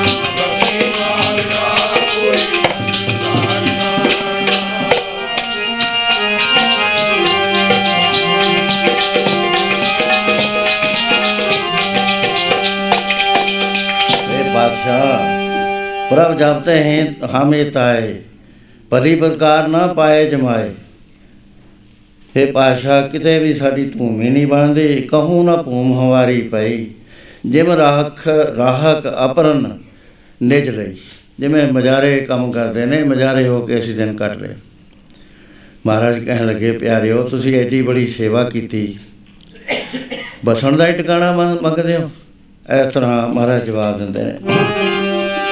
ਪੁੱਤਰ ਪੁੱਤਰੇ ਤਖਤਾਂ ਤੇ ਬੈਠ ਕੇ ਦੇਸ਼ ਵਿੱਚ ਰਾਜ ਕਰਨਗੇ ਪੁੱਤਰੇ ਤਖਤਾਂ ਤੇ ਬੈਠ ਕੇ ਦੇਸ਼ ਵਿੱਚ ਰਾਜ ਕਰਨਗੇ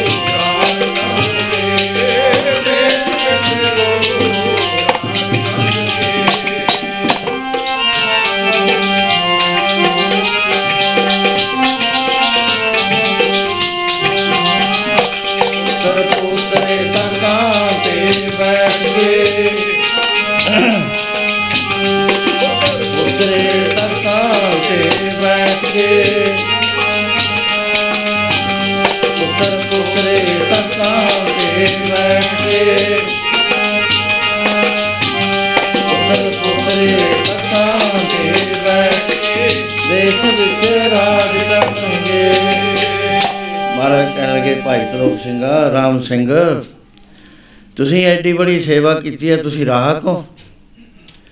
ਤੁਹਾਡੇ ਪੁੱਤਰ ਪੋਤਰਿਆਂ ਨੇ ਤਾਂ ਤਖਤਾਂ ਤੇ ਬੈਠਣਾ ਹੈ।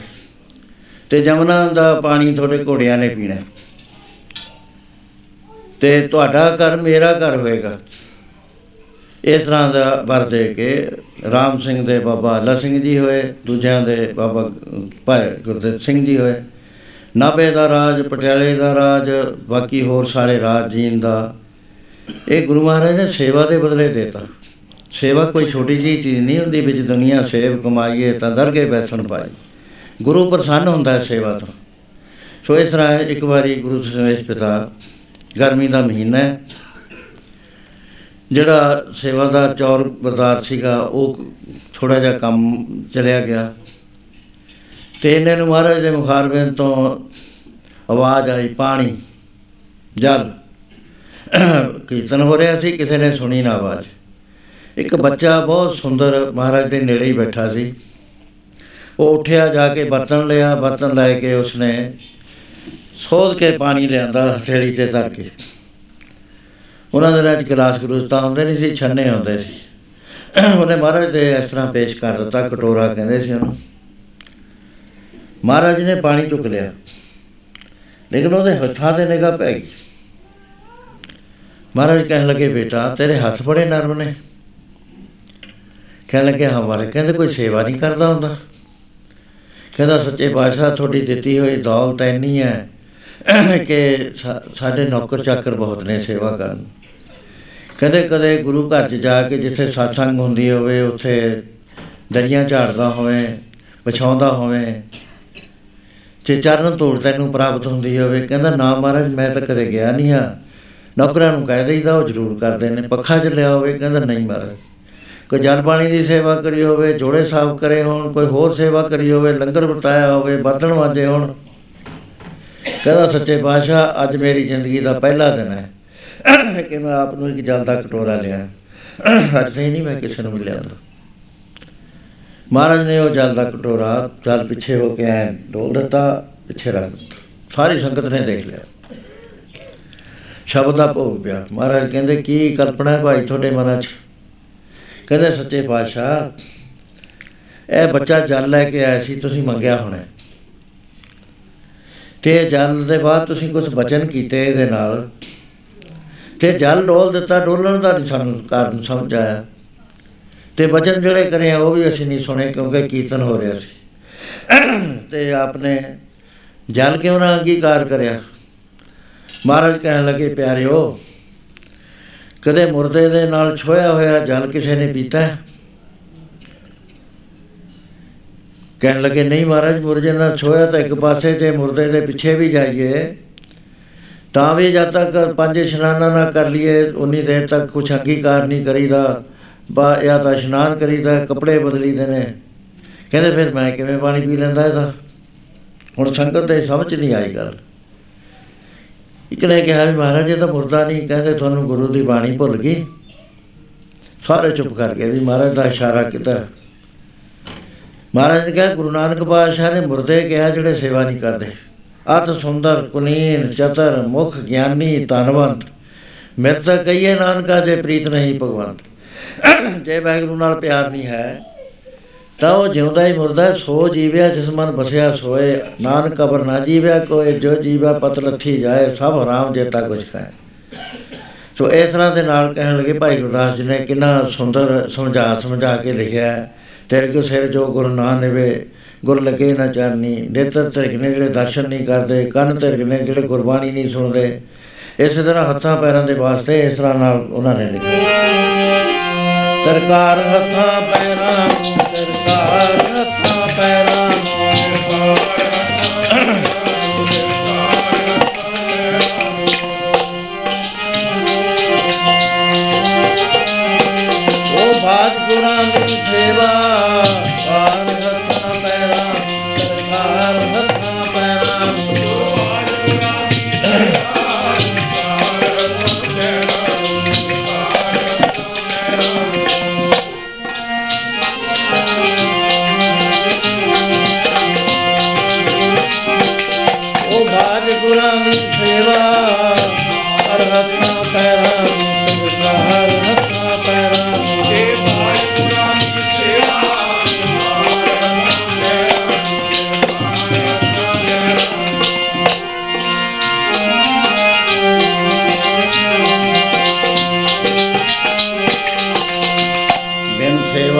ਹੱਥ ਪੈਰ ਹੋਰ ਨੇਫਲ ਕਰਨੀ।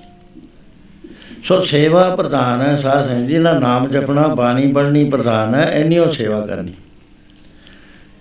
ਗੁਰੂ ਪੰਜਵੇਂ ਪਾਤਸ਼ਾਹ ਇੱਕ ਵਾਰੀ ਮਾਤਾ ਜੀ ਨੂੰ ਕਹਿਣ ਲੱਗੇ, ਮਾਤਾ ਗੰਗਾ ਜੀ ਨੂੰ, ਵੀ ਤੁਸੀਂ ਗੁਪਤ ਰੂਪ ਦੇ ਅੰਦਰ ਇੱਕ ਟੋਕਰਾ ਪ੍ਰਸ਼ਾਦਿਆਂ ਦਾ ਤਿਆਰ ਕਰੋ। ਦਾਲ ਦਾ ਪਤੀਲਾ ਬਣਾਓ ਵੱਡਾ। ਹੁਕਮ ਦੀ ਪਾਲਣਾ ਕੀਤੀ ਗਈ। ਮਹਾਰਾਜ ਆਏ, ਜਦੋਂ ਸੂਰਜ ਛਿਪ ਗਿਆ, ਰਹਿਰਾ ਸਾਹਿਬ ਦਾ ਪਾਠ ਹੋ ਗਿਆ। ਉੱਥੇ ਆ ਕੇ ਭੇਸ ਬਦਲਿਆ। ਪਛਾਣ ਨਾ ਹੋਵੇ ਕਿਸੇ। ਦੇ। ਮਾਤਾ ਜੀ ਨੇ ਵੀ ਭੇਸ ਬਦਲਿਆ, ਕਹਿਣ ਲੱਗੇ ਆ ਪਤੀਲਾ ਤੁਸੀਂ ਚੱਕ ਲਓ, ਟੋਕਰਾ ਮੈਂ ਚੱਕ ਲੈਣਾ। ਕਹਿੰਦੇ ਕਿ ਮਹਾਰਾਜ ਕਿੰਨੀ ਕੁ ਦੂਰ ਜਾਣਾ ਹੈ? ਕਹਿੰਦੇ ਸ਼ਹਿਰ ਤੇ ਪਹੁੰਚਣਾ ਹੈ।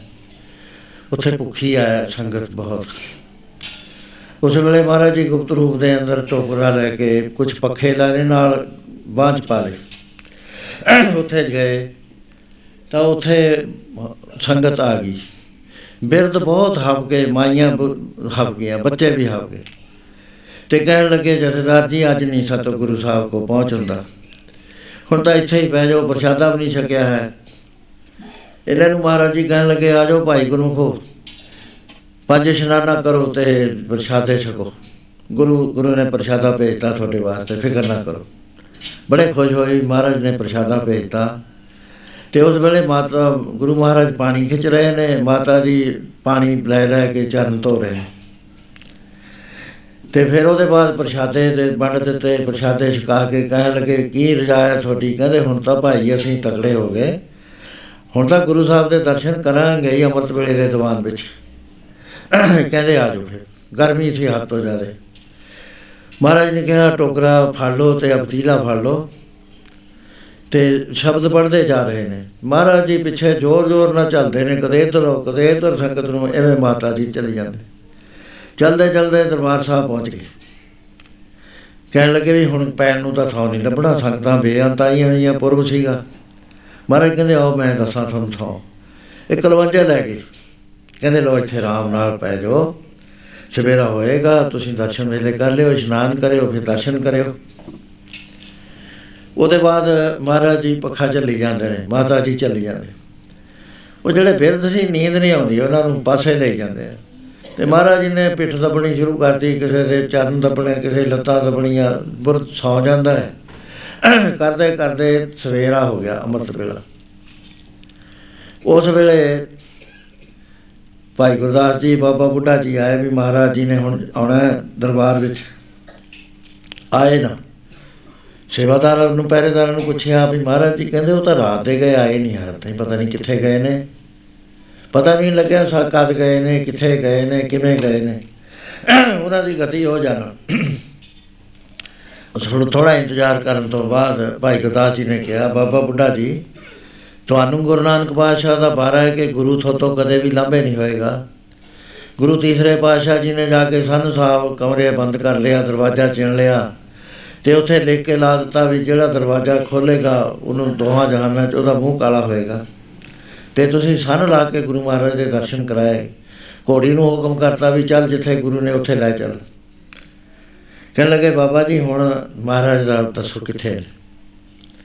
ਉਹ ਕਹਿੰਦੇ ਸੰਗਤਾਂ 'ਚ ਦੇਖ ਲੈਂਦੇ ਆ, ਆਪਾਂ ਕਿਤੇ ਮੌਜ ਨਾਲ ਟਹਿਲਦੇ ਹੁਣ।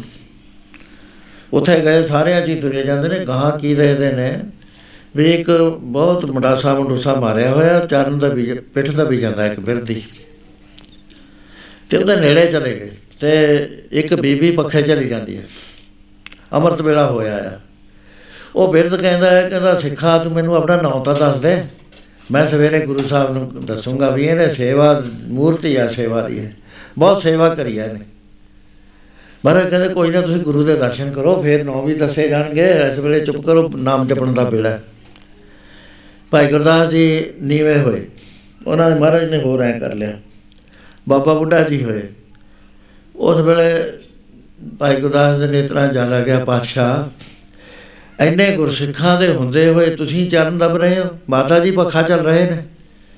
ਇੰਨੀ ਗੱਲ ਕਹਿਣੀ ਹੋ ਸੀਗੀ ਕਿ ਉਸ ਵੇਲੇ ਸਾਰੀ ਸੰਗਤ ਰਵ ਕੇ ਉੱਠ ਖੜੀ ਵੀ ਹੈ ਕੱਲ ਦੇ ਸਾਨੂੰ ਮਹਾਰਾਜੇ ਕਰੀ ਜਾਂਦੇ ਨੇ, ਇਹੀ ਪੱਖਾ ਚੱਲਦੇ ਆ, ਇਹੀ ਪ੍ਰਸ਼ਾਦੇ ਛਕਾਉਂਦੇ ਰਹੇ, ਇਹੀ ਸਾਡੇ ਚਰਨ ਘੁੱਟਦੇ ਰਹੇ। ਹੇ ਵਾਹਿਗੁਰੂ, ਕੌਣ ਬਖਸ਼ੂ ਸਾਨੂੰ? ਉਸ ਵੇਲੇ ਮਹਾਰਾਜ ਜੀ ਨੇ ਕਿਹਾ, ਬਾਬਾ ਬੁੱਢਾ ਜੀ, ਭਾਈ ਗੁਰਦਾਸ ਜੀ, ਸਾਰੇ ਸੇਵਾ ਕਰਦੇ ਨੇ। ਜਦੋਂ ਕਿਤੇ ਅਸੀਂ ਕਰੀਏ, ਸਾਨੂੰ ਤੁਸੀਂ ਸੇਵਾ ਨਹੀਂ ਕਰਨ ਦਿੰਦੇ। ਤੇ ਅਸੀਂ ਸੇਵਾ ਕਰਕੇ ਨਿਹਾਲ ਹੁੰਦੇ ਆਏ ਪੜੋ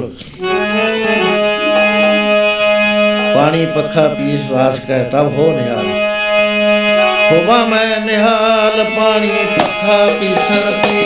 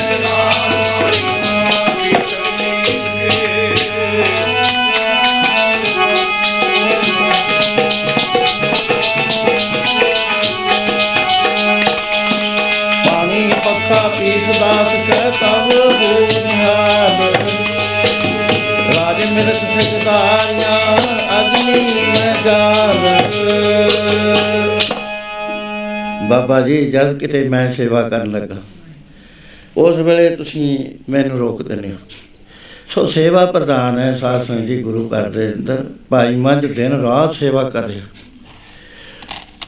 ਲੱਕੜੀਆਂ ਢੋ ਕੇ ਲਿਆਉਂਦਾ ਹੈ, ਜਲ ਲਿਆਉਂਦਾ ਹੈ, ਸਾਫ਼ ਕਰਦਾ ਹੈ, ਝਾੜੂ ਦਿੰਦਾ ਹੈ।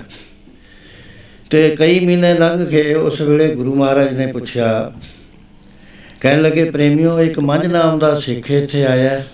ਕਹਿੰਦੇ ਹਾਂ ਮਹਾਰਾਜ ਕਿਵੇਂ ਵਰਤਾਰਾ ਹੈ ਉਸ ਦਾ ਕਹਿੰਦੇ ਮਹਾਰਾਜ, ਉਹ ਤਾਂ ਸੇਵਾ ਦੀ ਮੂਰਤੀ ਹੈ। ਕਦੇ ਵਿਹਲਾ ਨਹੀਂ ਰਹਿੰਦਾ, ਬਹੁਤ ਰਾਤ ਤੱਕ ਸੇਵਾ ਕਰਦਾ ਹੈ, ਬਰਤਨ ਮਾਂਜਦਾ ਹੈ, ਵੱਡੇ ਪਤੀਲੇ, ਵੱਡੇ ਕੜਾਹੇ, ਸਭ ਮਾਂਜੀ ਜਾਂਦਾ। ਦਿਨੇ ਪਾਣੀ ਢੋਂਦਾ ਹੈ ਤੇ ਲੱਕੜੀਆਂ ਲਿਆਉਂਦਾ ਗੁਰੂ ਕੇ ਲੰਗਰ ਵਾਸਤੇ। ਮਹਾਰਾਜ ਕਹਿੰਦੇ, ਫੇਰ ਪ੍ਰਸ਼ਾਦਾ ਕਿੱਥੋਂ ਛਕਦਾ ਹੈ? ਕਹਿਣ ਲੱਗੇ, ਮਹਾਰਾਜ, ਲੰਗਰ ਚੋਂ ਜਿੱਥੇ ਸਾਰੀ ਸੰਗਤ ਛਕਦੀ ਹੈ। ਮਹਾਰਾਜ ਕਹਿੰਦੇ, ਇਹ ਤਾਂ ਬੜੀ ਮਾੜੀ ਗੱਲ ਹੈ।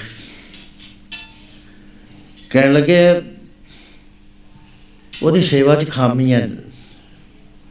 ਉਹਦੀ ਸੇਵਾ ਪ੍ਰਵਾਨ ਨਹੀਂ ਹੋਣੀ ਖਾਮੀਆਂ ਉਹਦੇ 'ਚ। ਭਇਓ ਹੁਕਮ ਸੇਵਾ, ਮੈਂ ਖਾਮੀ। ਕਰਤ ਬਗਾਰਨ ਆਪਣੋ ਕਾਮੀ। ਉਹ ਤਾਂ ਆਪਣਾ ਕੰਮ ਵਿਗਾੜ ਰਿਹਾ ਹੈ ਸਾਰਾ ਹੀ। ਅਜੇ ਹਜਾ ਆਹਾਰ ਮਜੂਰ ਸਮ ਹੋਏ। ਤੁਰਤ ਹਿਰਦੇ ਕੀ ਮਲ ਕੋ ਨਹਿ ਤੋਏ ਕਹਿੰਦੇ ਜਿਹੜੀ ਹਿਰਦੇ 'ਚ ਮੈਲ ਲੱਗੀ ਹੋਈ ਹੈ ਜਨਮ ਜਨਮ ਕੀ ਇਸ ਮਨ ਕੋ ਮਲ ਲੱਗੀ, ਕਾਲੀ ਹੋਈ ਸਿਆ। ਖੰਲੀ ਧੋਤੀ ਉਜਲ ਨਾ ਹੋਵੇ, ਜੇ ਸੋ ਧੋਬਣ ਪਾ। ਉਹਦੀ ਤਾਂ ਹਿਰਦੇ ਦੀ ਮੈਲ ਨਹੀਂ ਰਹਿਣੀ ਕਿਉਂਕਿ ਲੰਗਰ ਦੇ ਪ੍ਰਸ਼ਾਦੇ ਛਕਦਾ। ਹੈ। ਧਰਮਸ਼ਾਲਾ ਦੀਆਂ ਰੋਟੀਆਂ ਤਿੰਨ ਕੰਮ ਕਰਨ। ਹੱਡ ਗਾਲਣ, ਮੱਤ ਮਾਰਨ, ਭਜਨ ਕਰਨਾ ਦੇਣ ਇਹ ਤਾਂ ਮਹਾਪੁਰਸ਼ ਕਹਿੰਦੇ ਨੇ। ਲੇਕਿਨ ਭਾਈ ਗੁਰਦਾਸ ਜੀ ਕਹਿੰਦੇ ਨੇ ਕਿ ਇਹ ਤਾਂ ਸਵਾਈ ਬਿਲਕੁਲ ਹੀ ਸਤਿਆਨਾਸ਼ ਕਰ ਦਿੰਦੀਆਂ ਹੈ ਬਰਜਤ ਹੈ ਪੜੋ ਪਿਆਰ। ਨਾਲ ਕਿਤੇ ਖੰਡ ਦੇ ਭਲੇਖੇ ਜ਼ਹਿਰ ਖਾਲੀ ਨਾ ਤਨ ਬੁਰਾ ਪੂਜਾ ਦਾ ਖੰਡ ਦੇ ਭਲੇਖੇ ਜ਼ਹਿਰ ਖਾਲੀ ਨਾ ਤਨ ਬੁਰਾ ਪੂਜਾ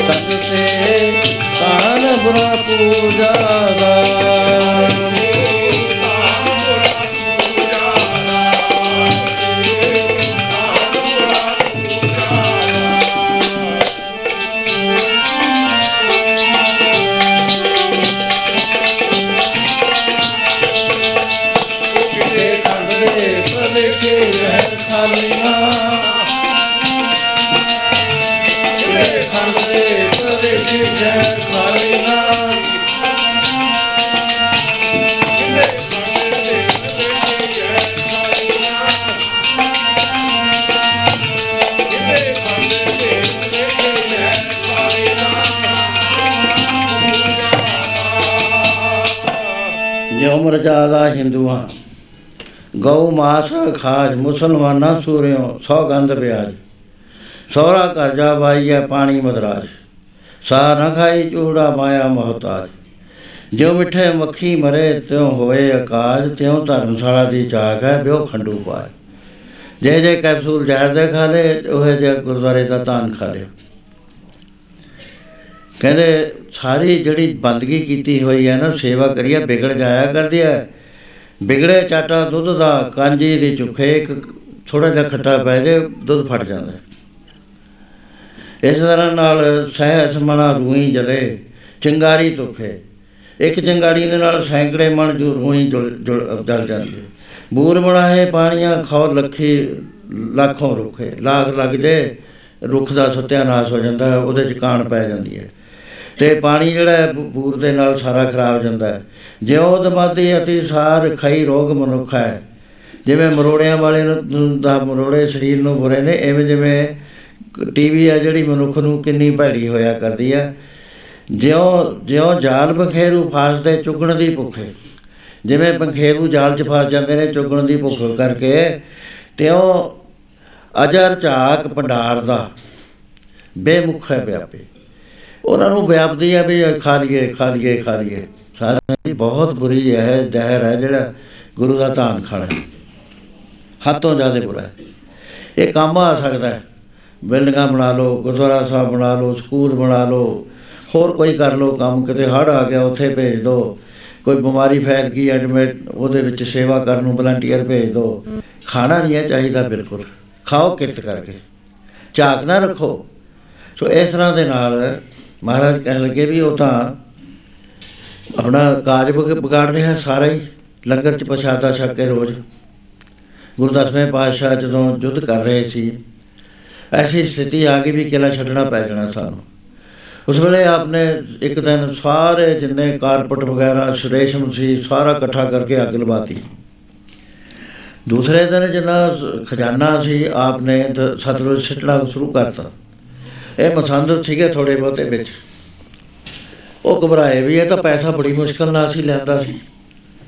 ਮਾਤਾ ਜੀ ਕੋਲ ਗਏ, ਮਾਤਾ ਜੀ ਦੇਖੋ, ਕਿੰਨਾ ਮੁਸ਼ਕਲ ਅਸੀਂ ਅਗਰਾਹੀ ਕਰਕੇ ਪੈਸਾ ਲਿਆਂਦਾ। ਹੈ। ਦਸਵੰਧ ਲੈ ਕੇ ਆਇਆ। ਤੇ ਮਹਾਰਾਜ ਦਾ ਦਰਿਆ ਸਟਾਈ ਜਾਂਦੇ ਨੇ। ਤੁਸੀਂ ਕਹੋ, ਸਿੱਖਾਂ ਨੂੰ ਦੇ ਦੇਣ ਜਿਹੜੇ ਲੜ ਰਹੇ ਨੇ, ਜਾਨਾਂ ਦੇ ਰਹੇ ਨੇ। ਮਾਤਾ ਜੀ ਕੋਲ, ਮਾਤਾ ਜੀ ਮਹਾਰਾਜ ਕੋਲ ਆ ਗਏ। ਕਹਿਣ ਲੱਗੇ, ਲਾਲ ਜੀ, ਤੁਸੀਂ ਸਤਲੁਜ ਸਟਾ ਰਹੇ ਹੋ? ਕਹਿੰਦੇ, ਹਾਂ। ਕਹਿੰਦੇ ਇਹਨਾਂ ਗੁਰਸਿੱਖਾਂ ਨੂੰ ਕਿਉਂ ਨਹੀਂ ਦੇ ਦਿੰਦੇ ਮਹਾਰਾਜ ਕਹਿਣ ਲੱਗੇ, ਮਾਤਾ ਜੀ, ਹੁਣ ਲੰਮੀਆਂ ਗੱਲਾਂ ਮੈਂ ਕੀ ਕਰਨੀਆਂ, ਤੁਸੀਂ ਜ਼ਹਿਰ ਲਿਆਓ, ਮੈਨੂੰ ਪਿਲਾ ਦਿਓ। ਕਹਿੰਦੇ, ਲਾਲ ਜੀ, ਮੈਂ ਤੈਨੂੰ ਜ਼ਹਿਰ ਦੇ ਸਕਦੀ ਆ ਕਹਿੰਦੇ, ਮੈਂ ਆਪਣੇ ਪਿਆਰੇ ਸਿੱਖਾਂ ਨੂੰ ਕਿਵੇਂ ਜ਼ਹਿਰ ਖਿਲਾਦਾ ਇਹ ਤਪ ਤੇਜ ਵਾਲੇ ਕਿਰਤੀ ਮੈਂ ਪੈਦਾ ਕਰੇ ਨੇ, ਜਿਨ੍ਹਾਂ ਨੇ ਕਿਰਤ ਕਰਦੇ ਹੋਏ ਆਪਣਾ ਜੀਵਨ ਜਿਉਂ ਕਿ ਪਰਮੇਸ਼ਰ ਤੱਕ ਪਹੁੰਚਣਾ, ਇਹਨਾਂ ਨੂੰ ਪੁਜਾਰੀ ਬਣਾ ਦੇਵਾਂ ਪੂਜਾ ਧਨ ਖਿਲਾ ਖਿਲਾ ਕੇ।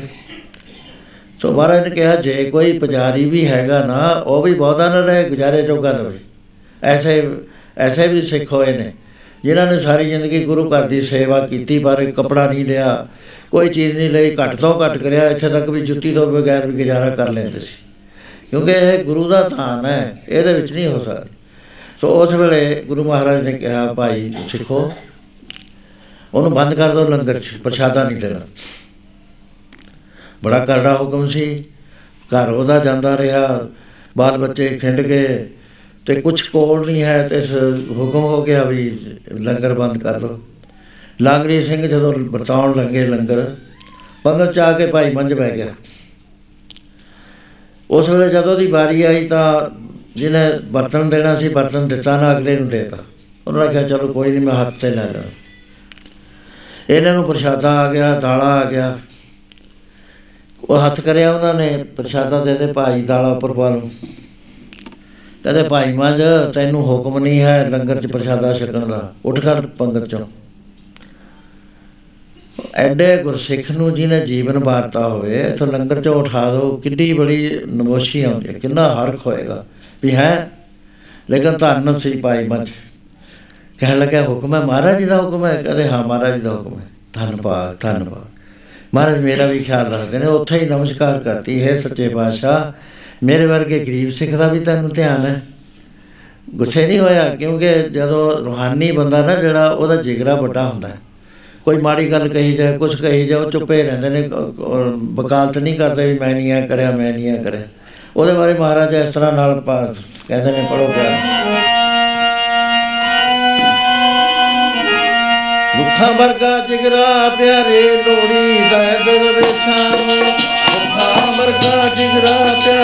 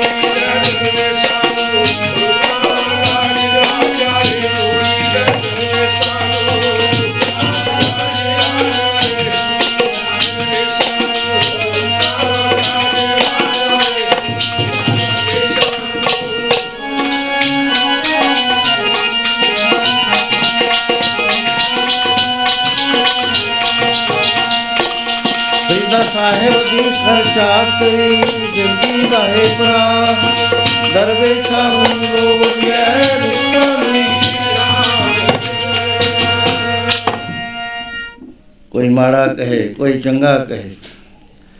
ਕਹਿੰਦੇ ਦਰਵੇਸ਼ਾਂ ਦਾ ਜਿਹੜਾ ਜਿਗਰਾ ਹੁੰਦਾ ਹੈ, ਉਹ ਮਾਨ ਅਪਮਾਨ ਵਧੇ ਸੋ ਸੇਵਕ ਨਾ ਸੇਵਾਦਾਰ ਨਹੀਂ ਹੁੰਦਾ ਜਿਹੜਾ ਮਾੜੀ ਜੀ ਗੱਲ ਤੇ ਨਾਰਾਜ਼ ਹੋ ਜਾਏ ਮਾੜੀ ਜੀ ਗੱਲ ਤੇ ਖੁਸ਼ ਹੋ ਜਾਵੇ। ਸੋ ਇਸ ਤਰ੍ਹਾਂ ਦੇ ਨਾਲ ਭਾਈ ਮਹਾਰਾਜ ਮਾਝੀ ਨੇ ਮੱਥਾ ਟੇਕਿਆ। ਕਹਿਣ ਲੱਗਾ, ਧੰਨ ਭਾਗ। ਮਹਾਰਾਜ ਜੀ ਨੇ ਮੈਨੂੰ ਹੁਕਮ ਦਿੱਤਾ ਹੈ। ਗੁੱਸਾ ਨਹੀਂ ਕਰਿਆ, ਸਾਧ ਸਿੰਘ ਇੱਥੇ ਡੋਲ ਜਾਂਦਾ ਹੈ ਸਿੱਖ। ਲੇਕਿਨ ਜਿਹੜਾ ਗੁਰੂ ਦਾ ਸਿੱਖ ਹੈ, ਉਹ ਨਹੀਂ ਡੋਲਿਆ ਕਰਦਾ, ਜਿਹੜਾ ਇਨ ਰੀਅਲ ਸੈਂਸ ਹੈ। ਉਹ ਬ- ਔਖੇ ਤੇ ਔਖਾ ਵੀ ਸਮਾਂ ਆ ਜਾਵੇ। ਉਹ ਨਹੀਂ ਡੋਲਦਾ, ਭਾਈ ਤਾਰੂ ਸਿੰਘ ਜੀ ਤੇ ਕਿੰਨਾ ਔਖਾ ਸਮਾਂ ਆਇਆ ਸੀ। ਲੇਕਿਨ ਡੋਲੇ ਨਹੀਂ ਹੈ ਭਾਈ ਮਨੀ ਸਿੰਘ ਜੀ ਤੇ ਕਿੰਨਾ ਔਖਾ ਸਮਾਂ ਆਇਆ ਸੀ। ਸੋ ਇਸ ਤਰ੍ਹਾਂ ਦੇ ਨਾਲ ਚਾਕਰ ਤਾਂ ਸਾਰੇ ਬਣਦੇ ਆ, ਸੇਵਕ ਸਾਰੇ ਬਣਦੇ ਆ, ਪਰ ਕੋਈ ਕੋਈ ਐ ਪੜ ਲੋ ਗੱਲਾਂ ਵਾਲੇ ਹੈਨ ਕਨੇਰੇ, ਚਾਕਰ ਕੋਈ ਕੋਈ ਐ।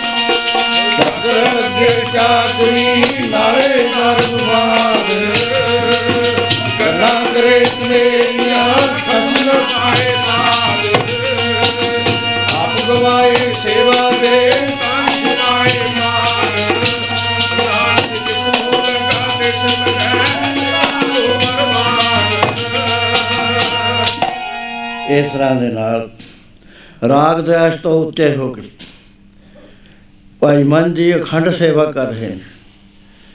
ਕੋਈ ਖਿਆਲ ਨਹੀਂ ਆ ਰਿਹਾ ਵੀ ਮੇਰਾ ਮਾਣ ਨਹੀਂ ਹੈ, ਮੈਨੂੰ ਪ੍ਰਸ਼ਾਦੇ ਤੋਂ ਵੀ ਬੰਦ ਕਰ ਦਿੱਤਾ, ਮੇਰੇ ਘਰ-ਬਾਰ ਨੂੰ ਬਕਾ ਦਿੱਤਾ ਕੁਝ ਵੀ ਨਹੀਂ ਰਿਹਾ, ਧੱਕੇ ਮਾਰ ਕੇ ਕੱਢਤਾ। ਮੈਨੂੰ ਤਾਂ ਸਿੱਖੀ ਬਹੁਤ ਮਹਿੰਗੀ ਪਈ ਹੈ, ਮੇਰੇ ਕੋਲ ਪ੍ਰੇਮੀ ਬਹੁਤ ਆਉਂਦੇ ਨੇ। ਮੈਂ ਜੀ ਜਪਜੀ ਸਾਹਿਬ ਦਾ ਪਾਠ ਜੇ ਕਰਦਾ, ਮੇਰਾ ਨੁਕਸਾਨ ਹੋਣ ਲੱਗ ਜਾਂਦਾ। ਮੈਂ ਤੂੰ ਕਰਿਆ ਹੀ ਨਾ ਕਰ। ਤੇਰੀ ਪ੍ਰੀਤ ਤਾਂ ਹੈ ਨਹੀਂ ਭੋਰਾ, ਜਿੰਨੀ ਵੀ ਨੁਕਸਾਨ ਨਾਲ ਤੇਰਾ ਮਤਲਬ ਹੈ। ਉਹ ਇਹ ਤਾਂ ਸਾਰੇ ਬੰਧਨ ਕੱਟ ਦਿੰਦਾ ਹੈ। ਬਰਕਤਾਂ ਪੈ ਜਾਂਦੀਆਂ। ਤੁਸੀਂ ਪੜ੍ਹ ਕੇ ਦੇਖੋ ਗੁਰੂ ਦੀ ਬਾਣੀ। ਗੁਰੂ ਦੀ ਬਾਣੀ ਸਭ ਕੁਝ ਦਿੰਦੀ ਹੈ। ਸੋ ਇਸ ਤਰ੍ਹਾਂ ਸੇਵਾ ਕਰਦਾ ਹੈ ਅਖੰਡ ਸੇਵਾ। ਤੇ ਅੱਜ ਜੰਗਲ ਨੂੰ ਗਿਆ। ਗੁਰੂ ਮਹਾਰਾਜ ਨੇ ਹੋਰ ਕਸਵੱਟੀ ਕਾਰਡੀ ਕਰ ਦਿੱਤੀ। ਕਿਉਂਕਿ ਭਾਣੇ ਦੇ ਮਾਲਕ ਸੀ। ਤੇ ਮਹਾਰਾਜ ਜੀ ਵੀ ਬਾਹਰ ਕਿਸੇ ਪਿੰਡ ਵਿੱਚ ਚਲੇ ਗਏ ਨੇੜੇ। ਇਹ ਜੰਗਲ ਚਲਿਆ ਗਿਆ। ਉੱਥੇ ਲੱਕੜਾਂ ਨੇ ਵੱਡੀਆਂ ਉਹਦੇ ਬਾਅਦ ਭਰਾ ਜਾ ਚੁੱਕ ਕੇ ਤੁਰਿਆ ਐਡੀ ਜ਼ੋਰ ਦੀ ਕਾਲੀ ਬੋਲੀ ਨੇਰੀ ਆਈ ਅੱਖਾਂ ਦੇ ਵਿੱਚ ਪੈਣ ਲੱਗ ਗਿਆ ਰੇਤਾ। ਨੇਤਰ ਬੰਦ ਕਰ ਲਏ ਹੱਥ ਮਾਰਿਆ ਪਤਾ ਹੀ ਨਹੀਂ ਲੱਗਦਾ ਹਵਾ ਨੇ ਧਾਕੇ ਕੁਰਾਹੇ ਪਾ ਦਿੱਤਾ। ਤੇ ਤੁਰਿਆ ਆਉਂਦਾ ਹੈ, ਵਾਹਿਗੁਰੂ ਸਤਨਾਮ ਵਾਹਿਗੁਰੂ ਸਤਨਾਮ ਵਾਹਿਗੁਰੂ ਬੋਲਦਾ ਤੁਰਿਆ ਰਹੇ। ਤੇ ਆਉਂਦੇ ਆਉਂਦੇ ਇੱਕ ਬੋੜਾ ਖੂਹ ਆ ਗਿਆ ਬੋੜਾ ਖੂਹ ਉਹਨੂੰ ਕਹਿੰਦੇ ਨੇ ਜਿਹਦੀ ਮੌਣ ਨਾ ਹੋਵੇ। ਜੰਗਲ ਦਾ ਖੂਹ ਸੀ ਕਿਸੇ ਨੇ ਸਮਾਰਿਆ ਹੀ ਨਾ। ਉੱਥੇ ਜਦ ਆਇਆ ਤਾਂ ਇੱਕ ਪੈਰ ਚੱਕਿਆ ਧੜਮ ਖੂਹ 'ਚ ਗਿਰ ਗਿਆ। ਗਿਰਦਾ ਹੀ ਸੰਭਲ ਗਿਆ, ਕਿਤੇ ਵੀ ਜਿਹੜਾ ਮੇਰੇ ਸਿਰ ਤੇ ਭਰਾ ਹੈ ਨਾ, ਉਹ ਨਾ ਵਿੱਚ ਜਾਵੇ। ਸੇਵਾ 'ਚ ਨਾ ਖਾਮੀ ਆ ਜਾਵੇ।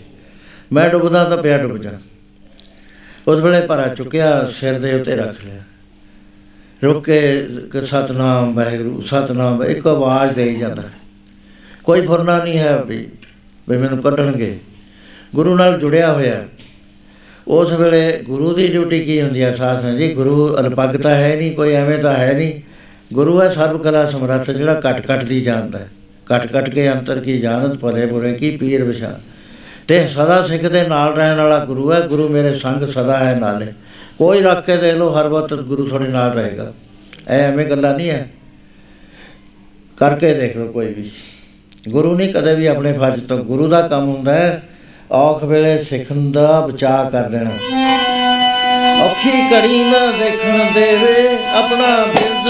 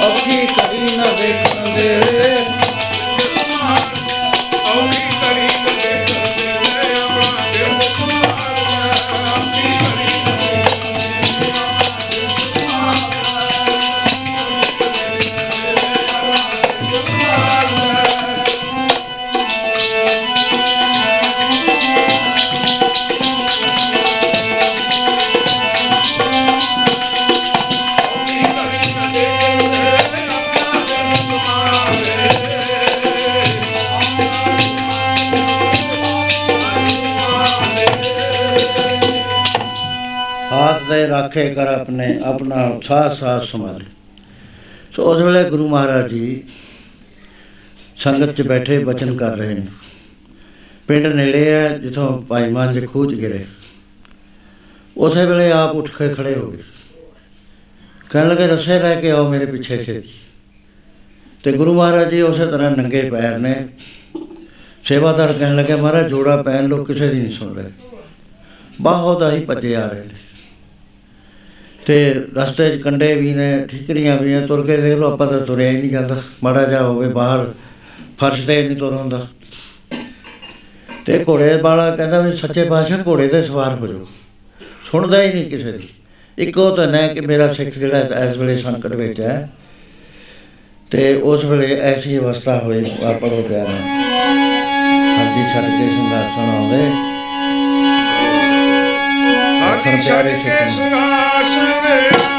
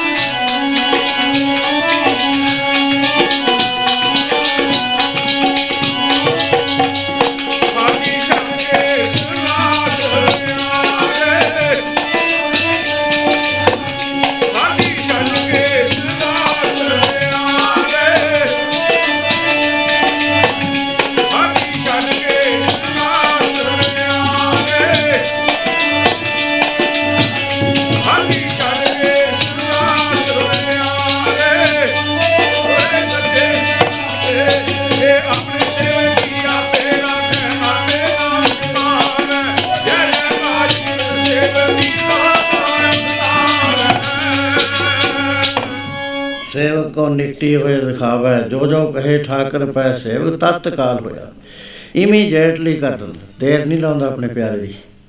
ਉਸ ਵੇਲੇ ਮਹਾਰਾਜ ਜੀ ਆ ਕੇ ਘੋੜੇ ਵਾਲਾ ਵੀ ਨਾਲ ਹੀ ਨੱਠਿਆ ਆਉਂਦਾ, ਜੋੜੇ ਵਾਲਾ ਵੀ ਨਾਲ ਨੱਠਿਆ ਆਉਂਦਾ। ਲੱਜਾਣ ਵਾਲੇ ਵੀ ਦੌੜੇ ਆ ਰਹੇ ਨੇ। ਮਹਾਰਾਜ ਜੀ ਇਸ ਖੂਹ ਵੱਲ ਹੇਠਾਂ ਨਹੀਂ ਝਾਕੇ ਉੱਥੇ ਆ ਕੇ ਰੁਕੇ ਸਿੱਖ ਆ ਗਏ ਕਹਿਣ ਲੱਗੇ, ਪੁੱਛੋ ਕੌਣ ਹੈ? ਅੰਦਰੋਂ ਆਵਾਜ਼ ਆ ਰਹੀ ਹੈ, ਸਤਨਾਮ ਵਾਹਿਗੁਰੂ ਸਤਨਾਮ ਵਾਹਿਗੁਰੂ ਸਤਨਾਮ ਵਾਹਿਗੁਰੂ।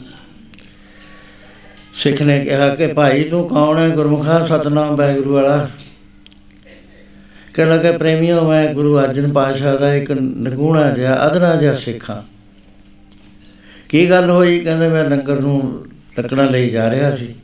ਖੂਹ ਦਾ ਮੈਨੂੰ ਧਿਆਨ ਨਾ ਰਿਹਾ ਤੇ ਮੈਂ ਇਹਦੇ ਵਿੱਚ ਗੁਰ ਗਿਰ ਗਿਆ। ਇਹਨੇ ਲੱਜਾਂ ਵਾਲੇ ਪਹੁੰਚ ਗਏ। ਕਹਿੰਦੇ, ਲੈ ਭਾਈ, ਅਸੀਂ ਲੱਜ ਪਰਾਉਂਦੇ ਆ ਤੇ ਤੂੰ ਲੱਜ ਫੜ ਕੇ ਨਿਕਲਿਆ। ਕਹਿੰਦਾ, ਨਹੀਂ ਪਿਆਰਿਓ, ਜੇ ਮੈਨੂੰ ਕੱਢਣਾ ਹੈ ਨਾ, ਪਹਿਲਾਂ ਗੁਰੂ ਕੇ ਲੰਗਰ ਦੀਆਂ ਲੱਕੜਾਂ ਮੇਰੇ ਸਿਰ ਦੇ ਉੱਤੇ ਨੇ। ਪਾਣੀ ਇੱਥੇ ਤੱਕ ਆਇਆ ਹੋਇਆ, ਗਲ ਗਲ। ਇਹ ਨਹੀਂ, ਅਸੀਂ ਤਾਂ ਜੇ ਭਲਾ ਗਿਰ ਵੀ ਜਾਂਦੇ ਨਾ, ਅਸੀਂ ਆਪਣੀ ਅਕਲ ਵਰਤਣੀ ਸੀ ਭਰਾ ਰੱਖਣਾ ਸੀ, ਪੈਰਾਂ ਥੱਲੇ ਉੱਤੇ ਖੜ ਜਾਣਾ ਸੀ। ਨਾ, ਸਿੱਖ ਦਾ ਸਿਦਕ ਹੱਥੋਂ ਜ਼ਿਆਦੇ ਹੈ ਸਿੱਖ ਬਾਰ-ਬਾਰ ਗੁਰੂ ਕੋਲ ਬੇਨਤੀ ਕਰਦਾ ਇਸ ਤਰ੍ਹਾਂ ਦੇ ਨਾਲ ਪੜੋ ਪਿਆਰ। ਸਿਰ ਜਾਵੇ ਤਾਂ ਮੇਰਾ ਸਿੱਖੀ ਸੇ ਤੁਮ ਜਾਵੇ।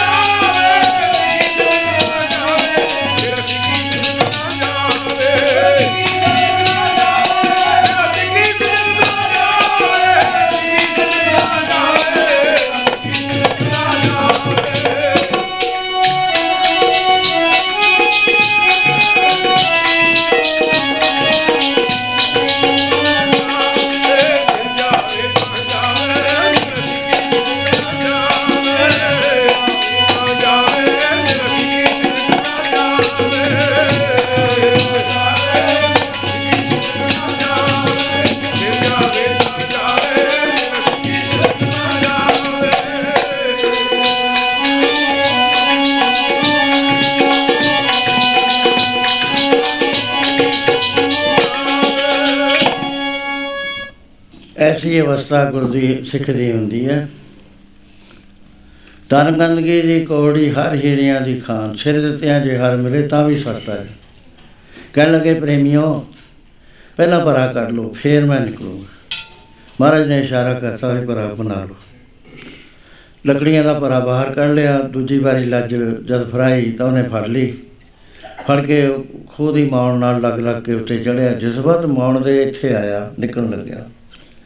ਦੇਖਿਆ ਵੀ ਸਤਿਗੁਰੂ ਖੜੇ ਨੇ ਆਪ ਮੇਰੇ ਵਰਗੇ ਨਗੂਣੇ ਜੇ ਸਿੱਖਦੇ, ਜਿਹਨੂੰ ਲੰਗਰ ਚੋਂ ਪ੍ਰਸ਼ਾਦਾ ਛਕਣ ਦੀ ਵੀ ਇਜਾਜ਼ਤ ਨਹੀਂ ਉਹਦੀ ਖੁਸ਼ੀ ਦਾ ਕੋਈ ਅੰਦਾਜ਼ਾ ਨਹੀਂ, ਸਾਥ ਹੈ ਸਾਰੀਆਂ ਕਸਵੱਟੀ ਦੇ ਵਿੱਚ ਪਾਰ ਹੋਇਆ ਉਹ।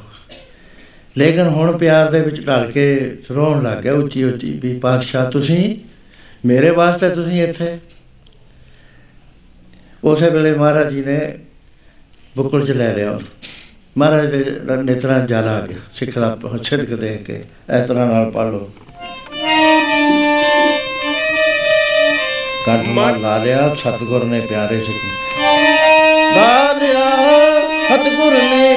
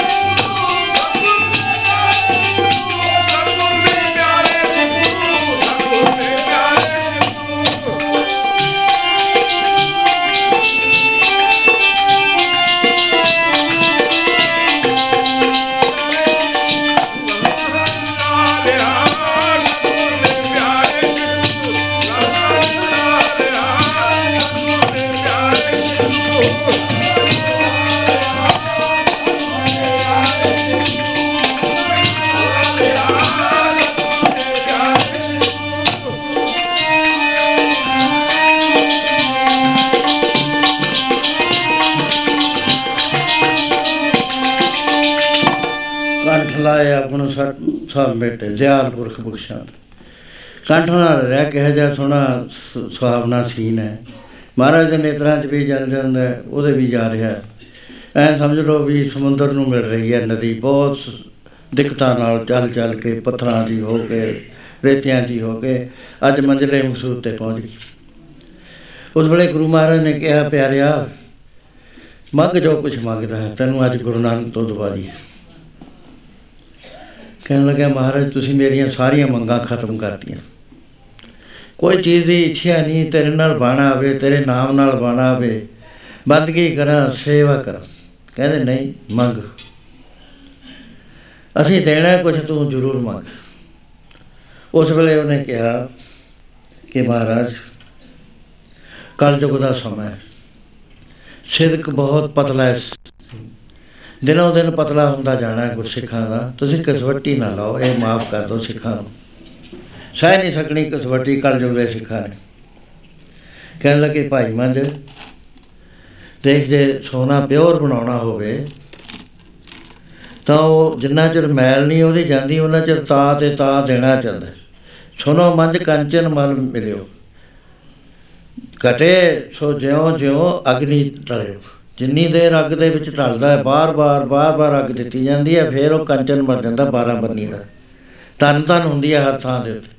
ਸੋ ਪਿਆਰੇ ਕਸਵੱਟੀ ਤਾਂ ਲਾਉਣੀ ਪੈਂਦੀ ਹੈ ਗੁਰਸਿੱਖ ਦੇ, ਕਿਉਂਕਿ ਨਹੀਂ, ਉਹਨੇ ਗਾਹ ਨਹੀਂ ਲੰਘਣਾ।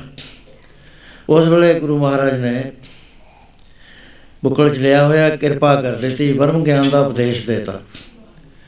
ਤੇ ਹਰ ਪਾਸੇ ਕੀ ਦੇਖਦਾ, ਜਿੱਧਰ ਦੇਖਦਾ ਗੁਰੂ ਅਰਜਨ ਸਾਹਿਬ, ਜਿੱਧਰ ਦੇਖਦਾ ਗੁਰੂ ਅਰਜਨ ਸਾਹਿਬ ਜਲਾਂ ਥਲਾਂ ਚ, ਸਮਾਨ ਦਰਖਤਾਂ ਚ। ਕੋਈ ਥਾਂ ਐਸਾ ਨਹੀਂ ਜਿੱਥੇ ਉਹਨਾਂ ਦਾ ਵਜੂਦ ਨਾ ਉਹਨੂੰ ਦਿਸਦਾ। ਹੋਵੇ ਅੱਖ ਖੋਲਤੇ ਹੀ ਗੁਰੇ ਦਿਖਾਇਓ ਲੋਏ ਨਾ ਇਤਾ ਉਤਾ ਕਟ ਕਟ ਕਟ ਕਟ ਤੂੰ ਹੀ ਤੂੰ ਹੀ ਮੋਏ ਐ ਪੜ ਲੋ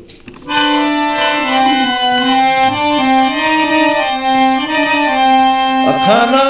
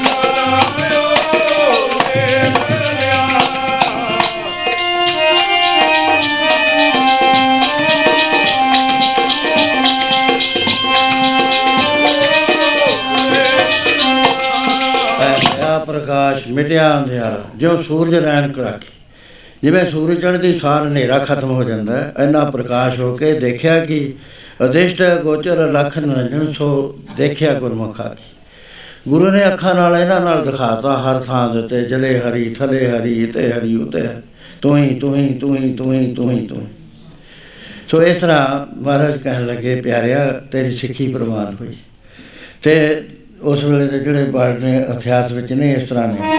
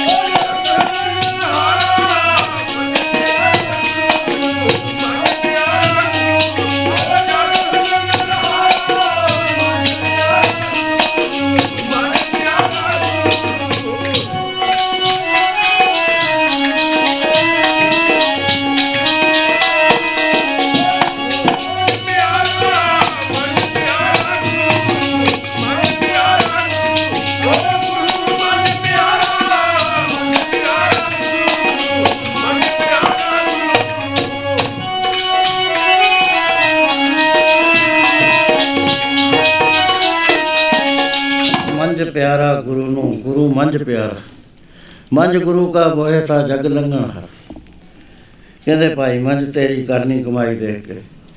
ਜਿਹੜੇ ਸਿੱਖ ਸਿੱਖੀ ਦੇ ਵਿੱਚੋਂ ਪਿੱਠ ਦੇਣ ਨੂੰ ਤਿਆਰ ਹੋ ਰਹੇ ਨੇ, ਉਹ ਸਾਰੇ ਫੇਰ ਜੁੜ ਜਾਇਆ ਕਰਨਗੇ।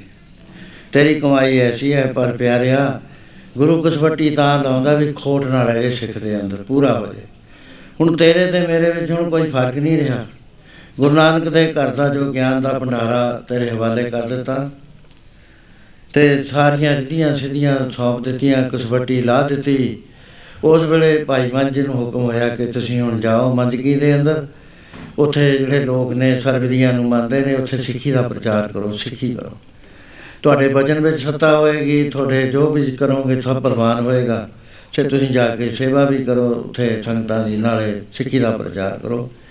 ਇਸ ਤਰ੍ਹਾਂ ਦੇ ਨਾਲ ਜਜ਼ਬਾਤ ਉਹ ਘਰ ਨੂੰ ਵਾਪਸ ਤੁਰਦੇ ਨੇ ਇਧਰਲੇ ਪਾਸੇ ਕਸਵੱਟੀ ਲੈਂਦੀ, ਸਾਰ, ਕੀ ਹੋਇਆ? ਜਿਹਨੇ ਲੜਕੀ ਬੌਂਡਡ ਲੇਬਰ ਚ ਲਈ ਸੀ, ਉਹਨੇ ਕਿਹਾ, "ਉਹ ਤਰਕਾਰ ਮੈਨੂੰ।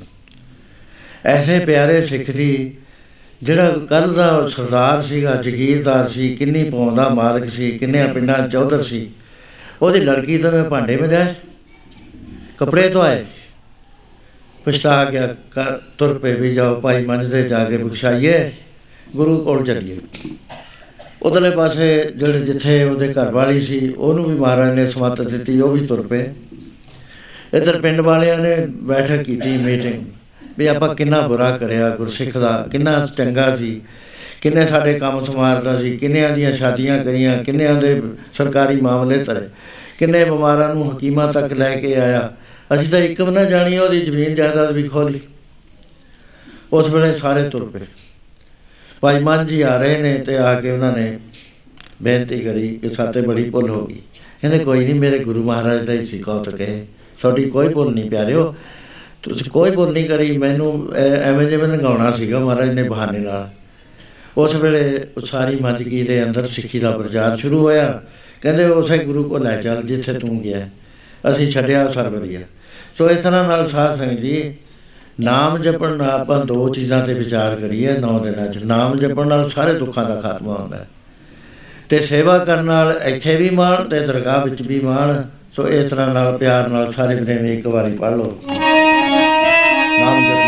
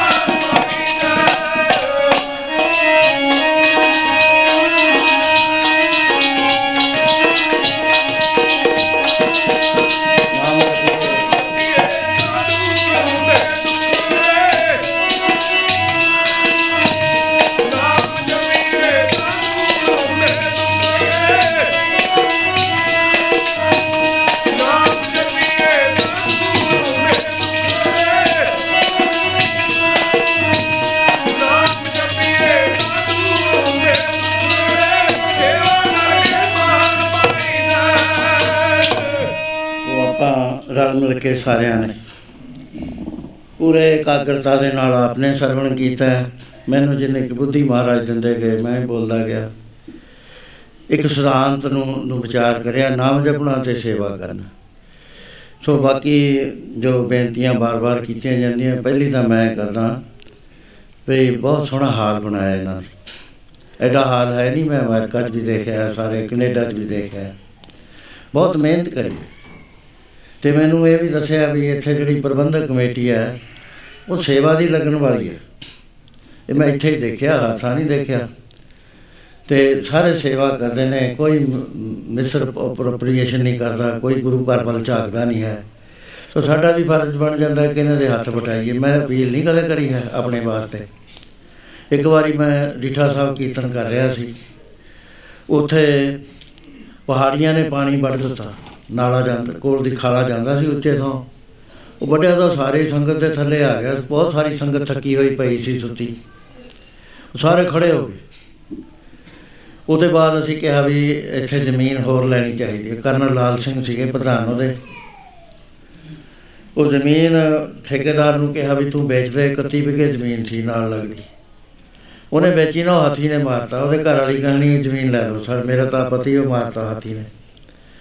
ਉਹ ਰੀਠੇ ਸਾਹਿਬ ਦੀ ਜ਼ਮੀਨ ਲੈ ਲਈ 31 ਵਿਗੇ ਹੋ ਗਈ। ਉਹਦੇ ਬਾਅਦ ਸੀ ਵੀ ਜਿਹੜੇ ਆਉਂਦੀ ਹੈ ਸੰਗਤ, ਉਹ ਪੁੰਜੇ ਸੌਂਦੀ ਹੈ ਤੇ ਪਾਣੀ ਇਹਨਾਂ ਦੇ ਹੱਥ ਵਿੱਚ ਹੈ ਤੋੜ ਦਿੰਦੇ ਨੇ। ਤੇ ਮੈਨੂੰ ਕਰਨਲ ਸਾਹਿਬ ਕਹਿਣ ਲੱਗੇ ਵੀ ਜੇ ਤੁਸੀਂ ਸੰਗਤ ਨੂੰ ਕਹਿ ਦੋ, ਤਾਂ ਕਮਰੇ ਬਣ ਜਾਣ ਇੱਥੇ। ਮੈਂ ਕਿਹਾ, ਕਰਨਲ ਸਾਹਿਬ, ਮੈਂ ਕਦੇ ਅਪੀਲ ਨਹੀਂ ਕਰੀ ਹੈ ਕਦੇ ਵੀ ਅੱਜ ਤਾਈਂ। ਪਰ ਇਹ ਬੜਾ ਹੀ ਜ਼ਰੂਰੀ ਕੰਮ ਹੈ, ਮੈਂ ਸੰਗਤ 'ਚ ਕਹਿ ਕੇ ਦੇਖ ਲੈਣਾ ਮੈਂ ਕਿਹਾ, ਪਿਆਰਿਓ, ਇੱਥੇ ਜੇ ਕਮਰੇ ਬਣਾ ਲਈਏ ਆਪਾਂ 30 40 ਤਾਂ ਆਪਣੀ ਸੰਗਤ ਹੁਣ ਆਈ ਹੋਈ ਹੈ, ਜਿਹੜਾ ਬਿਮਾਰ ਹੈ, ਬੱਚੇ ਨੇ, ਬਿਰ- ਬਿਰਧ ਨੇ, ਉਹ ਇੱਥੇ ਆਰਾਮ ਕਰ ਲਿਆ ਕਰ ਤੇ ਮੈਂ ਕਿਹਾ ਇਹ ਕਮਰਾ ਅਸੀਂ ਪਹਿਲਾਂ ਦਿੰਨੇ ਆ ਆਪ ਹੀ। ਉਹ 5000 ਨੂੰ ਜਦ ਕਮਰਾ ਬਣ ਜਾਂਦਾ ਸੀ। ਉਸੇ ਵੇਲੇ ਉੱਠ ਕੇ ਖੜੇ ਹੋਣ ਲੱਗ ਗਏ 30 ਕਮਰੇ ਉੱਥੇ ਖ- ਮੇਰੇ ਗੱਲ ਕਰਦੇ ਕਰਦੇ ਤਿਆਰ ਹੋ ਗਏ। ਇਹ ਗੁਰੂ ਸੰਗਤਾਂ ਨੇ ਜਿਹੜੀ ਇਹਨੂੰ ਕਾਮਤਾਨ ਕਹਿੰਦੇ ਨੇ, ਗੁਰੂ ਸਾਹਿਬ ਦੀ ਸੰਗਤ ਨੂੰ। ਇਹ ਦ- ਕਰ ਦਿੰਦੇ ਨੇ ਹੈਲਪ ਜਿੱਥੇ ਸਹੀ ਹੋਵੇ। ਸੋ ਬਾਕੀ ਦੂਸਰੀ ਬੇਨਤੀ ਹੈ ਕਿ ਮੈਂ ਪ੍ਰਬੰਧਕਾਂ ਦਾ ਵੀ ਧੰਨ ਧੰਨਵਾਦ ਕਰਦਾ ਰਿਣੀ ਆ ਕਿਉਂਕਿ ਉਹਨਾਂ ਨੇ ਐਡਾ ਹਾਲ ਮੈਨੂੰ 9 ਦਿਨ ਕੀਰਤਨ ਕਰਨ ਵਾਸਤੇ ਟਾਈਮ ਵੀ ਖੁੱਲਾ ਦੇ ਕੇ ਸੰਗਤ ਨਾਲ ਸਾਂਝ ਪਾਉਣ ਦਾ ਜੋ ਸੀਗਾ ਮੌਕਾ ਉਹ ਦਿੱਤਾ। ਤੁਸੀਂ ਵੀ ਪਿਆਰ ਦੇ ਨਾਲ ਸਾਰਿਆਂ ਨੇ ਸੰਗਤ ਕੀਤੀ ਹੈ। ਤੀਸਰੀ ਮੈਂ ਬੇਨਤੀ ਕਰਦਾ ਕਿ ਜਿਹੜਾ ਆਤਮ ਮਾਰਗ ਮੈਗਜ਼ੀਨ ਹੈ ਇਹ ਵਜੂਦ 'ਚ ਕਿਵੇਂ ਆਇਆ? ਤੇ ਫਿਲਮਾਂ ਕਿਵੇਂ ਵਜੂਦ 'ਚ ਆਈਆਂ ਸੰਤ ਮਹਾਰਾਜ ਜੀ ਰਾੜੇ ਵਾਲੇ, ਬ- ਮੈਂ ਤਾਂ ਨਾਂ ਨਹੀਂ ਲਿਆ, ਤੁਸੀਂ ਲੈ ਜਾਣਦੇ ਹੋ ਸਾਰੇ। ਉਹਨਾਂ ਨੇ ਮੈਂ ਆਪਣੇ ਫਾਰਮ ਤੋਂ ਆਇਆ ਤੇ ਉੱਥੇ ਕਰਨਲ ਲਾਲ ਸਿੰਘ ਚੜ੍ਹਾਈ ਕਰ ਗਏ ਉਹ ਮੇਰੇ ਨਾਲ ਪ੍ਰਚਾਰ ਕਰਦੇ ਹੁੰਦੇ। ਇਹ ਮੈਂ ਇੱਕ ਗੱਲ ਕਰਦਾ, ਮੇਰੇ ਦਿਮਾਗ 'ਚ ਨਾ ਥੋੜਾ ਜਿਹਾ ਕਮਲ ਹੈ ਮੈਂ, ਉਹਨਾਂ ਸਿਆਣਾ ਬੰਦਾ ਨਹੀਂ ਆ ਜਿੰਨਾ ਤੁਸੀਂ ਸਮਝਦੇ। ਹੋ। ਉਹ ਕਮਲ ਇਹ ਆ ਵੀ ਨਾ ਤਾਂ ਪੰਥ ਸਿੱਖਾਂ ਦੇ ਪ੍ਰਵਾਹ ਕਿਸੇ ਕਮੇਟੀਆਂ ਨੂੰ ਹੈ, ਨਾ ਕਿਸੇ ਨੂੰ ਨਹੀਂ ਹੈ। ਮੈਨੂੰ ਇਹ ਪਿੰਡਾਂ 'ਚ ਤੁਰੇ ਫਿਰਨਾ ਵੀ ਇਹ ਲੱਗ ਜਾਣ ਗੁਰੂ ਦੇ ਘਰ ਤੇ ਆਪਣਾ ਹੀ ਖਰਚ ਕਰਨਾ, ਆਪਣਾ ਹੀ ਟਾਈਮ ਲਾਉਣਾ। ਉੱਥੇ ਜਦ ਮੈਂ ਯੂਪੀ ਸੀ, ਉੱਥੇ ਕੈਟ ਲਿਫਟਿੰਗ ਕਰਦੇ ਸੀ, ਬਦਨਾਮ ਹੋ ਗਏ ਸੀ ਉਹ ਪੁਲਿਸ ਦਾੜੀਆਂ ਤੋਂ ਸਿੰਘਾਂ ਨੂੰ ਫੜ ਕੇ ਘੜੀਸਦੀ ਸੀ। ਮੈਂ ਕਿਹਾ ਵੀ ਇਹ ਤਾਂ ਇਸ ਤਰ੍ਹਾਂ ਨਹੀਂ ਗੱਲ ਚੱਲਣੀ। ਸਿਆਣਿਆਂ ਨਾਲ ਮੈਂ ਸਲਾਹ ਕਰੀ, ਕਹਿੰਦੇ ਸਾਥੇ ਤਾਂ ਕੁਝ ਹੁੰਦਾ ਨਹੀਂ, ਤੁਸੀਂ ਉਹ ਕਰ ਲਓ। ਮੈਂ ਕਿਹਾ ਚੰਗਾ, ਮੈਂ, ਇਹ- ਇਹ ਪਹਿਲਾਂ ਤਾਂ ਇਹਨਾਂ ਦੀ ਪੋਲੀਟੀਕਲ ਤਾਕਤ ਬਣਾਉਣੀ ਹੈ। ਜਿੰਨਾ ਚਿਰ ਇਹਨਾਂ ਦੀ ਕੋਈ ਸੰਗਠਨ ਨਹੀਂ ਹੋਣਾ, ਇਹਨਾਂ ਨੂੰ ਪੁੱਛਣਾ ਹੀ ਨਹੀਂ ਕਿਸੇ ਨੇ। ਫਿਰ ਸਰਕਾਰ ਵੀ ਡਰੂਗੀ, ਇਹਨਾਂ ਦੀ ਲੋੜ ਵੀ ਪਊਗੀ। 6 ਲੱਖ ਦੇ ਕਰੀਬ ਸਿੰਘ ਉੱਥੇ ਪਹੁੰਚ ਗਿਆ। ਤੇ ਉਹਦੇ ਨਾਲ ਮੈਂ ਕਰਿਆ, ਸੋਚਿਆ ਵੀ ਜੇ ਕਾਂਗਰਸ ਨਾਲ ਲੜਾਏ ਤਾਂ ਵੀ ਇਹਨਾਂ ਦਾ ਕੁਝ ਨਹੀਂ ਪੁੱਛਣਾ, ਬਹੁਤ ਜ਼ਿਆਦੇ ਨੇ। ਜਨਤਾ ਪਾਰਟੀ ਨਾਲ ਲੜਾਏ ਤਾਂ ਵੀ ਵੀ ਸਿੰਘਾਂ ਦੀ ਜਮਾਤ ਅਕਾਲੀ ਦਲ ਹੈ ਅਕਾਲੀ ਦਲੇ ਖੜਾ ਕਰਦੇ ਆ। ਉਹ ਬੀਜੀ ਤੁਹਾਡੇ ਪਰਚੀਆਂ ਕੱਟੀ ਜਾਂਦੇ ਸੀ ਬੈਠੇ ਪਿੱਛੇ। ਮੈਂ ਕੀਰਤਨ ਕਰਦਾ ਹੁੰਦਾ। ਹੁੰਦੇ ਹੁੰਦੇ ਬਹੁਤ ਮੈਂਬਰ ਬਣ ਗਏ। ਤੇ ਅਕਾਲੀ ਦਲ ਕਾਇਮ ਹੋਇਆ। ਉਹ ਬੀਬੀ ਦੇ ਜਦੋਂ ਚੋਣ ਹੋਈ 75 ਡੈਲੀਗੇਟ ਹੋ ਗਏ। ਉਹ ਕਹਿੰਦੇ, ਹੱਕ ਤਾਂ ਇਹਦਾ ਬਣਦਾ ਹੈ, ਪ੍ਰੈਜ਼ੀਡੈਂਟ ਬਣਦਾ। ਵਾਸਤੇ ਪ੍ਰੈਜ਼ੀਡੈਂਟੀਆਂ ਵਾਸਤੇ ਨਹੀਂ ਕੁਝ ਵੀ ਕਰਿਆ। ਸਾਡਾ ਕੋਈ ਤਲਕ ਨਹੀਂ ਹੁਣ ਤੁਹਾਡੇ ਨਾਲ। ਅਸੀਂ ਆਰਗੇਨਾਈਜ਼ ਕਰਦਾ ਪ੍ਰੈਜ਼ੀਡੈਂਟ ਮੈਂ ਨਾਂ ਲੈਤਾ। ਫਲਾਣਾ ਉਹ, ਸੈਕਟਰੀ ਫਲਾਣਾ। ਹੁਣ ਤੁਸੀਂ ਸੰਭੋ। ਤੇ ਅਸੀਂ ਇਸ ਵਾਸਤੇ ਨਹੀਂ ਕਰਿਆ, ਤੁਹਾਡਾ ਸੰਗਠਨ ਬਣਾਇਆ ਵੀ ਤੁਸੀਂ ਇੱਕ ਸੰਗਠਨ ਦੇ ਵਿੱਚ ਹੋ ਕੇ ਤੁਹਾਡੀ ਆਵਾਜ਼ ਬੁਲੰਦ ਹੋ ਜੇ ਕੱਲਾ ਤੇ ਕੱਲਾ ਨਾ ਲਿਖੇ ਆਓ ਪੁਲਿਸ ਦੇ। ਉਹਦੇ ਬਾਅਦ ਦੂਜਾ ਕੰਮ ਸੀ ਕਿ ਉੱਥੇ ਅਸੀਂ, ਮੈਂ ਹੁਣ ਕਹਿਣਾ ਤਾਂ ਚਾਹੁੰਦਾ ਨਹੀਂ, ਪਰ ਫੈਕਟ ਹੈ। ਸ਼੍ਰੋਮਣੀ ਕਮੇਟੀ ਤੋਂ ਬਹੁਤ ਇੱਕ ਵੱਡਾ ਜਥਾ ਬਣਾਇਆ ਬਈ ਇੱਥੇ ਪ੍ਰਚਾਰ ਕਰੋ, ਸਾਨੂੰ ਵੇਰ ਨਹੀਂ ਸੀ, ਅਸੀਂ ਫਾਰਮ ਚਲਾ ਰਹੇ ਸੀ ਸਾਰੇ। ਪਟਾਈ ਕਰ ਰਹੇ ਸੀ ਜੰਗਲ ਦੀ, ਜਦ ਦਰਖਤ ਬਹੁਤ ਸੀਗੇ। ਉਹ ਗੁਰੂ ਮਹਾਰਾਜ ਗੁਰੂ ਨਾਨਕ ਸਾਹਿਬ ਦਾ ਗੁਰਪੁਰਬ ਆ ਗਿਆ 500 ਸਾਲਾ। ਉਹਦੇ ਉੱਤੇ ਸਾਨੂੰ ਜਥਾ ਭੇਜਤਾ। ਕਹਿੰਦੇ ਇਹ ਸਭ ਤੋਂ ਅੱਛਾ ਜਥਾ ਹੈ। ਅਸੀਂ ਕਿਹਾ ਵੀ ਤੁਸੀਂ ਪ੍ਰਚਾਰ ਕਰਿਆ ਹੈ, ਗੁਰੂ ਪ੍ਰਸ਼ਾਦਾ ਪਾਣੀ ਅਸੀਂ ਦੇਵਾਂਗੇ। ਜਿਹੜੀ ਮਾਇਆ ਮੂਇਆ ਕਹੀ ਅਸੀਂ ਦੇ ਦਾਂਗੇ ਤੁਹਾਨੂੰ। ਅਖੰਡ ਪਾਠ ਉੱਤੇ 101 ਸ਼ੁਰੂ ਸੀ, ਪਾਠ ਕਰਦੇ ਰਹੇ। ਉਹਨਾਂ ਨੂੰ ਕਿਹਾ, ਤੁਸੀਂ ਪਾਠ ਵੀ ਕਰ ਲਓ ਡਬਲ ਬੈਨੀਫਿਟ ਹੋ ਜੂ ਤੁਹਾਨੂੰ। ਉਹ ਜਿੱਦਣ ਭੋਗ ਪਿਆ, ਮੈਂ ਉੱਥੇ ਗੁਰਦੁਆਰਾ ਸਾਹਿਬ ਗਿਆ। ਮੈਨੂੰ ਆ ਕੇ ਕੰਨ ਜੀ ਕਹਿਣ ਲੱਗੇ, ਜੀ, ਉਹ ਜਥੇਦਾਰ ਪਤਾ ਨਹੀਂ ਕਿੱਧਰ ਗਿਆ ਉਹ ਸ਼੍ਰੋਮਣੀ ਕਮੇਟੀ ਵਾਲਾ ਜਥਾ ਵੀ ਗਾਇਬ ਹੈ। ਇਹਨਾਂ ਨੂੰ ਖਬਰ ਆ ਗਈ ਵੀ ਹੇਠਾਂ ਜਿਹੜੀ ਦੁਕਾਨ ਹੈ ਦਲੀਪ ਸਿੰਘ ਦੀ, ਉਹਦੇ ਘਰ ਵਾਲੀ ਵੀ ਗਾਇਬ ਹੈ। ਉਹ ਜੱਟਾਂ ਨੇ ਚੱਕ ਲਈ ਗੱਲ ਵੀ ਆਹ ਦੇਖੋ ਸਿੱਖਾਂ ਦਾ ਕੰਮ। ਐ ਕਰਦੇ ਨੇ ਇਹ ਇੱਕ ਪਾਸੇ ਪਾਠ ਕਰਦੇ ਨੇ, ਇੱਕ ਪਾਸੇ ਜਨਾਨੀਆਂ ਲੈ ਕੇ ਨੱਠਦੇ ਆ। ਉਹ ਮੀਟਿੰਗ ਹੋਈ, ਕੋਈ ਕਹੇ, ਮੇਰਾ ਸੀਸ ਲੈ ਲਓ, ਕੋਈ ਕਹੇ, ਮੈਂ ਸੀਸ ਸੋਚਦੀ ਨਹੀਂ ਇਹਦੀ ਗੱਲ ਹੁੰਦੀ। ਐਜੂਕੇਟ ਕਰਨ ਦੀ ਗੱਲ ਹੈ। ਉਸ ਵੇਲੇ ਮੈਂ ਦੇਖਿਆ ਤਾਂ ਇਹ ਕੈਟਲ ਲਿਫਟਿੰਗ ਬਹੁਤ ਜ਼ੋਰਾਂ ਤੇ ਸੀ ਮਰਡਰ ਕਰਦੇ ਹਿਟਮੈਨ ਸੀ। ਜੇ ਸਮਝਾਓ, ਮੈਨੂੰ ਕਹਿੰਦੇ ਸੀ, ਤੂੰ ਸਾਡੇ ਪੇਸ਼ੇ ਦੇ ਉੱਤੇ ਅਟੈਕ ਕਰਦਾ ਹੈ। ਮੈਂ ਕਹਿੰਦਾ, ਉਹ ਮਾੜਾ ਹੈ ਪੇਸ਼ਾ ਹੈ, ਇਹ ਨਾਲ ਤਿਆਰ ਕਰੋ। ਅਖੀਰ ਮੈਂ ਕੀਰਤਨ ਸ਼ੁਰੂ ਕਰ ਲਿਆ। ਨਾ ਮੈਨੂੰ ਕੋਈ ਸਾਜੀ ਮਿਲਿਆ, ਸਾਜ ਮੇਰੇ ਕੋਲ ਸੀਗੇ। ਉਹ ਮੈਂ ਆਪਣੇ ਨੌਕਰਾਂ ਨੂੰ ਕਹਿ ਦੇਣਾ ਵੀ ਉਹ ਫਲਾਣੇ ਡੇਰੇ ਰੱਖਿਆ ਵਾ। ਤੇ ਮੈਂ ਟੋਲਦਾ ਫਿਰਨਾ ਵੀ ਕੋਈ ਢੋਲਕੀ ਵਾਲਾ ਲੱਭ ਜੇ, ਕੋਈ ਚਿਮਟੇ ਵਾਲਾ ਲੱਭ ਜੇ। ਉਹ ਮੈਨੂੰ ਲੱਭ ਜਾਣੇ ਤਾਂ ਮੈਂ ਪੈਸੇ ਦੇ ਦੇਣੇ। ਉਹ ਫਿਰ ਮੈਨੂੰ ਲੱਭੇ ਸ਼ਰਾਬ ਪੀਣ ਵਾਲੇ। ਮੈਂ ਕਿਹਾ, ਲੈ ਵੀ ਤੁਹਾਨੂੰ ਮੈਂ ਸ਼ਰਾਬ ਤੋਂ ਨਹੀਂ ਹਟਾਉਣਾ।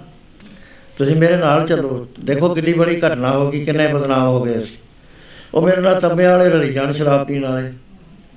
ਤੇ ਮੈਂ ਕਿਹਾ, ਤੁਹਾਨੂੰ ਮੈਂ ਇੱਕ ਸ਼ਰਾਬ ਮੇਰੇ ਕੋਲ ਹੈ, ਉਹ ਦਊਂਗਾ। ਤੁਸੀਂ ਜੇ ਉਹ ਚੜ ਗਈ ਤਾਂ ਉਹ ਛੱਡ ਦਿਓ।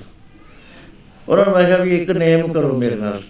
ਜਦ ਸਵੇਰੇ ਉਠੋ 200 ਮੂਲ ਮੰਤਰ ਦਾ ਪਾਠ ਜਿੱਥੇ ਖਤਮ ਹੋਵੇ, ਉੱਥੇ ਕਿਰਿਆ ਨੂੰ ਜਾਓ, ਟੱਟੀ ਵਿਛਾਓ। ਕਹਿੰਦੇ ਮਨਜ਼ੂਰ। ਮੈਂ ਕਿਹਾ ਜਦੋਂ ਸ਼ਰਾਬ ਪੀਣ ਨੇ ਉਹ 4 ਵਜੇ 200 ਪਾਠ ਉੱਥੇ ਮੰਜੇ ਤੇ ਬੈਠ ਕੇ ਪਹਿਲਾਂ ਕਰੇ ਪੀਣ ਤੋਂ ਪਹਿਲਾਂ। ਉਹ ਪੀਪੇ ਲੈ ਆਉਂਦੇ ਸੀ, ਗਲਾਸ ਹੁੰਦੇ। ਤਾਂ ਇਹ ਮਾੜੀ ਮੋਟੀ ਨਹੀਂ ਸੀ ਪੀਂਦੇ, ਬਹੁਤ ਪੀਂਦੇ ਸੀ। ਉਹ ਪਾਠ ਕਰਨ ਲੱਗ ਗਏ। ਉਹ ਇੱਕ ਦਿਨ ਐਸਾ ਹੋਇਆ, ਸੱਤ ਭਰਾ ਸੀ, ਜਿਹੜੇ ਮੇਰੇ ਸਾਜ਼ ਵਜਾਉਂਦੇ ਸੀ। ਉਹ ਇੱਕ ਨੇ ਪਾਠ ਕਰ ਲਿਆ, ਦੂਆ ਆਇਆ ਨਾ ਦੂਆ ਆਇਆ ਤਾਂ ਉਹ ਕਹਿੰਦਾ ਮੇਰਾ ਹੀ ਪਾਠ ਰਹਿੰਦਾ, ਤੀਆ ਆਇਆ ਮੇਰਾ ਹੀ ਪਾਠ ਰਹਿੰਦਾ। ਉਹ ਤਿੰਨ ਨੇ ਜਿਹਨੇ ਕਰ ਲਿਆ, ਉਹ ਕਹਿੰਦੇ ਵੀ ਇਹਦਾ ਜੂੜੇ ਵੱਡੀ ਆਪਾਂ ਸ਼ਰਾਬ ਦਾ ਆਪਾਂ ਨੂੰ ਲੋਕ ਸਤਿ ਸ੍ਰੀ ਅਕਾਲ ਬੁਲਾਉਣ ਲੱਗ ਗਏ। ਤੇ ਇਹ ਤਾਂ ਕਹਿੰਦਾ ਨਹੀਂ ਸ- ਸਰਦਾਰ ਜੀ ਕਹਿੰਦੇ ਸੀ ਮੈਨੂੰ। ਅਖੀਰ ਉਹਨਾਂ ਨੇ ਕਰਿਆ, ਚੌਥਾ ਆਇਆ, ਉਹ ਕਹਿੰਦਾ ਮੇਰੀ ਵੀ ਰਾਏ ਇਹੀ ਹੈ ਉਹ ਡਰਮ, ਉਹ ਪੀਪਾ ਭਰ ਕੇ ਨਦੀ 'ਚ ਛੱਡ ਦਿੱਤਾ। ਉਹ ਜਕਾਰੇ ਬੁਲਾਉਣ ਲੱਗ ਗਏ, ਕਹਿੰਦੇ ਦੁਸ਼ਟ ਮਾਰ ਲਿਆ, ਦੁਸ਼ਟ ਮਾਰ ਲਿਆ।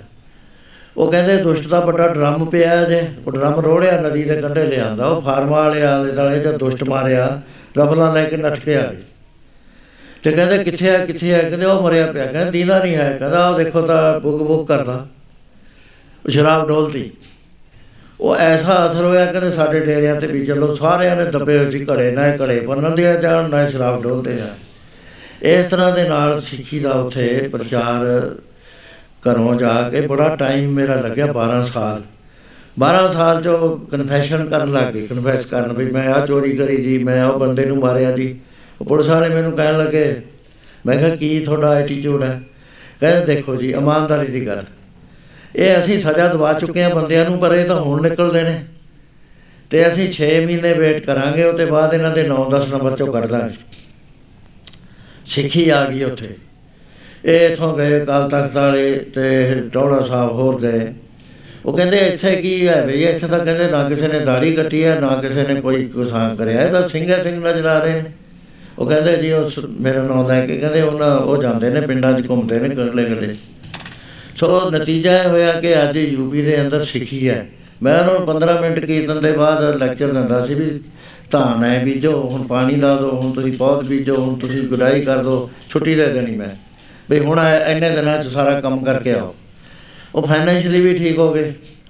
ਜਿਹੜੇ ਗਰੀਬ ਸੀ ਉਹਨਾਂ ਨੂੰ ਮੈਂ ਆਪਣੇ ਕੋਲੋਂ ਪੈਸੇ ਦੇ ਦੇਣੇ ਵੀ ਖਾਦ ਪਾ ਲੈ ਤੂੰ, ਟਰੈਕਟਰ ਭੇਜ ਦੇਣਾ, ਟਰੈਕਟਰ 25 ਏਕੜ ਬਾਂਹਦਾ ਸੀ ਦਿਨ 'ਚ। ਇਸ ਤਰ੍ਹਾਂ ਕਰਕੇ ਉੱਥੇ ਹੌਲੀ ਹੌਲੀ ਸਿੱਖੀ ਆਈ ਤਾਂ ਅੱਜ ਸਾਰੀ ਯੂਪੀ ਦੇ ਅੰਦਰ ਸਿੱਖੀ ਹੈ ਹੁਣ ਆਪਣੇ ਸਮਾਗਮ ਤੇ 80 ਟਰੱਕ ਆਉਂਦੇ ਨੇ ਉੱਥੇ।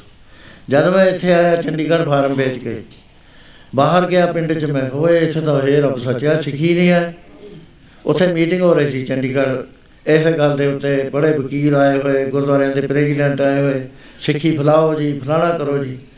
ਮੈਨੂੰ ਕਹਿੰਦੇ, ਤੁਸੀਂ ਵੀ ਬੋਲੋ। ਮੈਂ ਕਿਹਾ, ਮੇਰਾ ਬੋਲਿਆ, ਤੁਹਾਨੂੰ ਕੌੜਾ ਲੱਗੂ। ਮੈਨੂੰ ਨਾਮ ਲਾਓ ਤਾਂ ਅੱਛਾ ਹੈ। ਕਹਿੰਦੇ, ਕਿਉਂ? ਬੋਲੋ। ਮੈਂ ਕਿਹਾ, ਦੇਖੋ, ਤੁਹਾਡੀਆਂ ਮੈਂ ਵਕੀਲਾਂ ਦੀਆਂ ਗੱਲਾਂ ਸੁਣ ਲਈਆਂ, ਤੁਹਾਡੀ ਸਾਰਿਆਂ ਦੀ ਸੁਣ ਲਈਆਂ। ਤੁਹਾਡੀ ਜਿਹੜੀ ਪ੍ਰਚਾਰ ਦੀ ਹੈ ਨਾ ਮੁਹਿੰਮ, ਉਹ ਹੈ, ਟੇਬਲ ਦੇ ਉੱਤੇ ਕਾਫੀ ਦਾ ਕੱਪ ਪੀ ਕੇ ਤੇ ਬਰਫੀ ਦਾ ਪੀਸ ਖਾ ਕੇ ਖਤਮ ਹੋ ਜਾਣੀ ਤੁਸੀਂ ਨਹੀਂ ਜਾ ਸਕਦੇ। ਮੈਂ ਕਰਕੇ ਦੇਖਿਆ ਦਿਨ ਰਾਤ ਇੱਕ ਕਰਨਾ ਪੈਂਦਾ। ਧਨ ਖਰਚਣਾ ਪੈਂਦਾ ਆਪਦਾ ਉਹਦੇ ਨਾਲ ਕੀ ਹੋਇਆ ਕਹਿੰਦੇ ਤੁਸੀਂ ਤਾਂ ਧਾਰਨਾ ਪੜ੍ਹਦੇ ਹੋ। ਮੈਂ ਕਿਹਾ ਮੈਂ ਮੈਂ ਵੀ ਦੋਏ ਕੀਰਤਨ ਜਾਣਦਾ ਉਹ ਵੀ ਜਾਣਦਾ ਇਹ ਵੀ ਜਾਣਦਾ ਇਹ ਇਫੈਕਟਿਵ ਜ਼ਿਆਦੇ ਆ। ਮੈਂ ਕਿਹਾ ਚੰਗਾ ਐ ਕਰੋ। ਜੇ ਇਸੇ ਗੱਲ ਦਾ ਨਿਰਣਾ ਲੈਣਾ ਹੈ, ਤੁਸੀਂ 20 ਸੰਗੂ ਉੱਠ ਕੇ ਖੜੇ ਹੋ। ਤੁਸੀਂ ਲਓ 20 ਪਿੰਡ ਮੈਂ ਇਕੱਲਾ 20 ਪਿੰਡ ਲਵਾਂ ਤਿੰਨ ਮਹੀਨੇ ਦੀ ਮੁਹਲਤ ਲਓ ਤਿੰਨ ਮਹੀਨੇ ਤੋਂ ਬਾਅਦ ਮੇਰੇ ਜਿਹੜੇ ਪਿੰਡ ਹੋਣਗੇ, ਉੱਥੇ ਇੱਕ ਵੀ ਨਹੀਂ ਰਹੇਗਾ ਜਿਹਨੇ ਅੰਮ੍ਰਿਤ ਨਾ ਛਕਿਆ ਹੋਵੇ। ਤੇ ਤੁਹਾਡੇ ਵਿੱਚ ਮੇਰਾ ਖਿਆਲ ਹੈ ਪੰਜ ਚਾਰ ਤੁਸੀਂ ਛਕਾ ਲਓ ਤਾਂ ਛਕਾ ਲਓ, ਨਹੀਂ ਛਕਾ ਸਕਦੇ। ਤੁਸੀਂ ਐਂ ਕਰੋ, ਮੈਂ ਮੂਰੇ ਮੂਰੇ ਸਿੰਘ ਬਣਾਉਂਦਾ ਜਾਂਦਾ, ਤੁਸੀਂ ਪਿੱਛੇ ਪਿੱਛੇ ਕੀਰਤਨ ਸੁਣਾਉਂਦੇ ਆ ਕੌਣ ਸੁਣਾਵੇ, ਕਿਹੜਾ ਬੰਦਾ ਜਿਹੜਾ ਇੰਨਾ ਟਾਈਮ ਵੇਸਟ ਕਰਦੇ? ਦੂਜਾ ਮੈਨੂੰ ਵੇਅਰ ਹਾਊਸ ਮਨਜ਼ੂਰ ਹੋ ਗਏ ਮੈਂ ਆ ਕੇ ਵੇਅਰ ਹਾਊਸ ਲਿਆ 65000 ਰੁਪਇਆ ਮਹੀਨਾ ਕਰਾਇਆ। ਮੈਂ ਤੁਹਾਡੇ ਬੀਜੀ ਨਾਲ ਗੱਲ ਕਰੀ ਵੀ ਹੁਣ ਆਪਾਂ ਟਰੱਕ ਲੈ ਲਾਂਗੇ ਤੇ ਗੁਰੂ ਗ੍ਰੰਥ ਸਾਹਿਬ ਵਿੱਚੇ ਕਰ ਲਾਂਗੇ ਬੱਸ ਲੈ ਲੈਂਦੇ ਆ ਤੇ ਆਪਾਂ ਪ੍ਰਚਾਰ ਕਰਦੇ ਆ ਨੌਕਰ ਰੱਖ ਲੈਂਦੇ ਆ ਵੀ ਇੱਥੇ ਤਾਂ ਕੋਈ ਪਹੁੰਚਦਾ ਹੀ ਨਹੀਂ ਹੈ। ਇਹ ਬੈਕਵਰਡ ਏਰੀਆ ਬੈਕਵਰਡ ਏਰੀਆ ਕਰ ਦਿੰਦੇ ਨੇ। ਉਹ ਨਾ ਤਾਂ ਮਹਾਰਾਜ ਪ੍ਰਕਾਸ਼ ਕਰਨ ਨਾ ਗੁਰਦੁਆਰੇ। ਤਮਾਕੂ ਪੀਣ, ਤਮਾਕੂ ਬੀਜਣ ਉਹ ਸੋ ਜ਼ਿਆਦਾ ਜਿਹਾ ਖਾਈ ਜਾਣ ਤਮਾਕੂ। ਮੈਂ ਕਿਹਾ, ਉਹ ਤੁਹਾਨੂੰ ਗੁਰਦੁਆਰੇ ਨਹੀਂ ਜਾਂਦੇ, ਕਹਿੰਦੇ ਜੀ ਉਹ ਅਸੀਂ ਤਾਂ ਦੇਵੀ ਨੂੰ ਮੰਨਦੇ ਹਾਂ। ਉੱਥੇ ਮੈਂ ਵਿਲੇਜ ਟੂ ਵਿਲੇਜ ਗਿਆ। ਕੋਈ ਵਿਲੇਜ ਨਾ ਛੜਿਆ, ਜੱਟ ਸੀਗਾ ਮੈਂ। ਹਰ ਜੋ ਸੁਹਾਗੇ ਦੇਣ ਜਾਣਦਾ ਸੀ। ਮੈਂ ਇੱਕ ਪਾਸੋਂ ਸ਼ੁਰੂ ਕਰ ਲਿਆ। ਮੈਂ ਕਿਹਾ 10 ਮੀਲ ਦਾ ਹੀ ਨਹੀਂ ਕਿਸੇ ਨੂੰ ਟਾਈਮ ਦੇਣਾ 10 ਮੀਲ ਆ ਜਾਓ। ਸ਼ਹਿਰ ਵਾਲੇ ਮੈਨੂੰ ਕਹਿਣ, ਸਾਡੇ ਮਗਰ ਬਿਲਕੁਲ ਨਹੀਂ। ਮੇਰੇ ਮੂਰੇ ਇੱਕ ਬੜਾ ਭਾਰੀ ਮਿਸ਼ਨ ਹੈ। ਤੇ ਮੈਂ ਉਥੇ ਜਿਵੇਂ ਸੁਹਾਗਾ ਦੇਈਦਾ ਨਾ 20 20 ਮੀਲ ਦੀ ਫਾਟ ਰੱਖ ਕੇ ਸੁਹਾਗਾ ਸ਼ੁਰੂ ਕਰ ਲਿਆ। ਉਹ ਰੋਪੜ ਦਾ ਜ਼ਿਲ੍ਹਾ ਸਾਰਾ ਕਵਰ ਕਰ ਦਿੱਤਾ 800 ਪਿੰਡ ਸੀ ਉੱਥੇ। ਨਤੀਜਾ ਕੀ ਹੋਇਆ ਕਿ ਅਸੀਂ ਜਦੋਂ ਅੰਮ੍ਰਿਤ ਛਕਾਉਣਾ ਤਾਂ ਆਖਰੀ ਦਿਨ ਅਸੀਂ ਧਾਰਨਾ ਲਾਉਂਦੇ ਸੀ ਕਾਮਾ ਕੁੱਤਿਆਂ ਗਧਿਆਂ ਦੀ ਜੁੰਡੀ ਪੈਣਗੇ ਜਿਨ੍ਹਾਂ ਨੇ ਨਾ ਗੁਰੂ ਧਾਰਿਆ। ਉਹ ਜੇ ਮੈਂ ਪੜਦਾ ਨਾ, ਗੁਰਮੰਤਰ ਹੀਣਸ ਜੋ ਪ੍ਰਾਣੀ ਤਰਗੰਤ ਜਨ ਭ੍ਰਿਸ਼ਟਣਾ ਕੁਕਰੈ, ਸੁਕਰੈ, ਗੰਧ ਪੈ ਕਾਕੈ ਸਰਪਨੈ ਤੁਲਖਰ ਉਹਨਾਂ ਨੂੰ ਇੱਕ ਅੱਖਰ ਨਹੀਂ ਸੀ ਸਮਝ ਆਉਂਦਾ। ਜਦੋਂ ਅਸੀਂ ਆ ਕਾਮਾ ਕੁੱਤਿਆਂ ਗਧਿਆਂ ਦੀ ਜੁੰਡੀ ਕਹਿਣਾ ਉਹਨਾਂ ਚ ਚੌਂਕ ਜਾਣਾ। ਦੂਜੇ ਦਿਨ 200 300 ਆ ਜਾਣਾ ਅੰਮ੍ਰਿਤ ਨੂੰ। ਹੁੰਦੇ ਹੁੰਦੇ 4 ਲੱਖ 75 ਹਜ਼ਾਰ ਸਿੰਘ ਨੂੰ ਉੱਥੇ ਅੰਮ੍ਰਿਤ ਛਕਾ ਕੇ, ਹੁਣ ਕਹਿੰਦੇ ਨੇ ਰੋਪੜ ਜੀ ਐਡਵਾਂਸ ਹੈ। ਇਹਦੇ ਨਾਲ ਸਾਰਾ ਖਰਚਾ ਮੈਂ ਕਰਿਆ 86 ਤੱਕ ਆਪਣੀ ਜੇਬ ਚੋਂ। ਮੈਂ ਨਹੀਂ ਕਿਤੋਂ ਵੀ ਲਿਆ ਪੈਸਾ ਮੇਰੇ ਕੋਲ ਫਾਰਮ ਦਾ ਪੈਸਾ ਸੀ। ਤੇ ਮੇਰੇ ਜ- ਦਿਮਾਗ 'ਚ ਹੋਣਾ ਹੁੰਦਾ ਹੈ ਵੀ ਮੈਂ ਉਹ ਸਭ ਕੁਝ ਛੱਡਿਆ ਤੇ ਮ, ਇਧਰਲੇ ਪਾਸੇ ਤੁਰਿਆ ਫਿਰਦਾ ਜੀ ਬੜੀਆਂ ਬੜੀਆਂ ਜਮਾਤਾਂ ਨੇ ਬੜੇ ਬੜੇ ਗੁਰਦੁਆਰੇ ਨੇ ਕਿਸੇ ਨੇ ਵੀ ਨਾ ਇਹ ਐਕਸ਼ਨ ਲਿਆ। ਤੇ ਮੈਂ ਹੁਣ ਵੀ ਐਵੇਂ ਆ ਇੱਥੇ ਭਾਵਨਾ ਨਾਲ ਸਾਧ ਸੰਗੀ ਤੁਰਿਆ ਫਿਰਦਾ। ਪੈਸੇ ਕਮਾਉਣਾ ਮੇਰਾ ਮਤਲਬ ਨਹੀਂ ਜੇ ਪਾਉਣਾ ਹੋਵੇ ਆ ਕਾਫੀ ਹੋ ਜਾਂਦੇ ਨੇ ਇੱਥੇ। ਸਾਡੇ ਜਾ ਕੇ ਇੰਡੀਆ 'ਚ ਇਹ ਹਜ਼ਾਰਾਂ ਹੀ ਬਣ ਜਾਣਗੇ। ਐ ਨਹੀਂ ਮੇਰੇ ਮਨ 'ਚ, ਮੇਰੇ ਮਨ 'ਚ ਹੈ ਵੀ ਤੁਸੀਂ ਸਿੱਖੀ ਚ ਆ ਜਾਓ, ਸਮਝ ਆ ਜਾਏ ਗੱਲ ਦੀ। ਮੈਨੂੰ ਡਰ ਲੱਗਦਾ ਦਰਗਾਹ 'ਚੋਂ। ਮੈਂ ਹਮੇਸ਼ਾ ਮੇਰੇ ਤੇ ਡਰ ਛਾਇਆ ਰਿਹਾ ਹੈ। ਜਦ ਮੈਂ ਯੂਪੀ 'ਚ ਸ਼ੁਰੂ ਕਰਿਆ, ਮੈਂ ਕਿਹਾ ਗੁਰੂ ਸਾਹਿਬ ਨੇ ਕਹਿਣਾ ਵੀ ਤੂੰ ਕਰ ਸਕਦਾ ਸੀ, ਤਾਂ ਕਿਉਂ ਨਾ ਕਰਿਆ? ਇੱਥੇ ਆਇਆ ਤਾਂ ਮਹਾਰਾਜ ਨੇ ਕਹਿਣਾ ਸੀ, ਤੂੰ ਕਰ ਸਕਦਾ ਸੀ, ਤੂੰ ਕਿਉਂ ਨਾ ਕਰਿਆ? ਬਾਕੀ ਜਿਹੜੀ ਮੇਰੀ ਗੁਪਤ ਸਹਾਇਤਾ ਮਹਾਰਾਜ ਨੇ ਕਰੀ, ਸ਼ੇਰ ਸਿੰਘਾਂ ਨੇ ਕਰੀ, ਮਹਾਪੁਰਸ਼ਾਂ ਨੇ ਕਰੀ, ਉਹਦੇ ਬਾਰੇ ਮੈਂ ਕੁਝ ਨਹੀਂ ਕਹਿਣਾ ਚਾਹੁੰਦਾ। ਕੋਈ ਸਮਾਂ ਆਏਗਾ ਜਿਸ ਬਾਤ ਇਹ ਬਾਤ ਦਾ ਪਤਾ ਲੱਗੇਗਾ। ਸੋ ਇਸ ਤਰ੍ਹਾਂ ਦੇ ਨਾਲ ਇਹ ਹੋਇਆ ਸਾਰੀ ਚੀਜ਼। ਇੱਥੇ ਫਿਰ ਰੌਲਾ ਪੈ ਗਿਆ ਸੰਤਾਂ ਦਾ ਤੇ ਸ਼੍ਰੋਮਣੀ ਕਮੇਟੀ ਦਾ, ਰਹਿਤ ਮਰਿਆਦਾ ਪਿੱਛੇ। ਵੱਡੀ ਭਾਰੀ ਮੀਟਿੰਗ ਹੋਈ 4-500 ਸੰਤ ਆਏ ਹੋਏ ਸੀ। ਉੱਥੇ ਮੈਨੂੰ ਵੀ ਬੁਲਾ ਲਿਆ, ਮੈਂ ਵੀ ਚਲੇ ਗਿਆ। ਸੰਤਾਂ ਵਿੱਚ ਤਾਂ ਮੈਂ ਹਾਂ ਨਹੀਂ, ਮੈਂ ਤਾਂ ਉਹ ਚੋਲੇ ਚਾਲੇ ਪਾਉਂਦਾ ਨਹੀਂ। ਪਰ ਹੁਣ ਸਥਾਨ ਬਣਨ ਕਰਕੇ ਨੌ ਮੇਰਾ ਪੈ ਗਿਆ ਆਪੇ ਹੀ।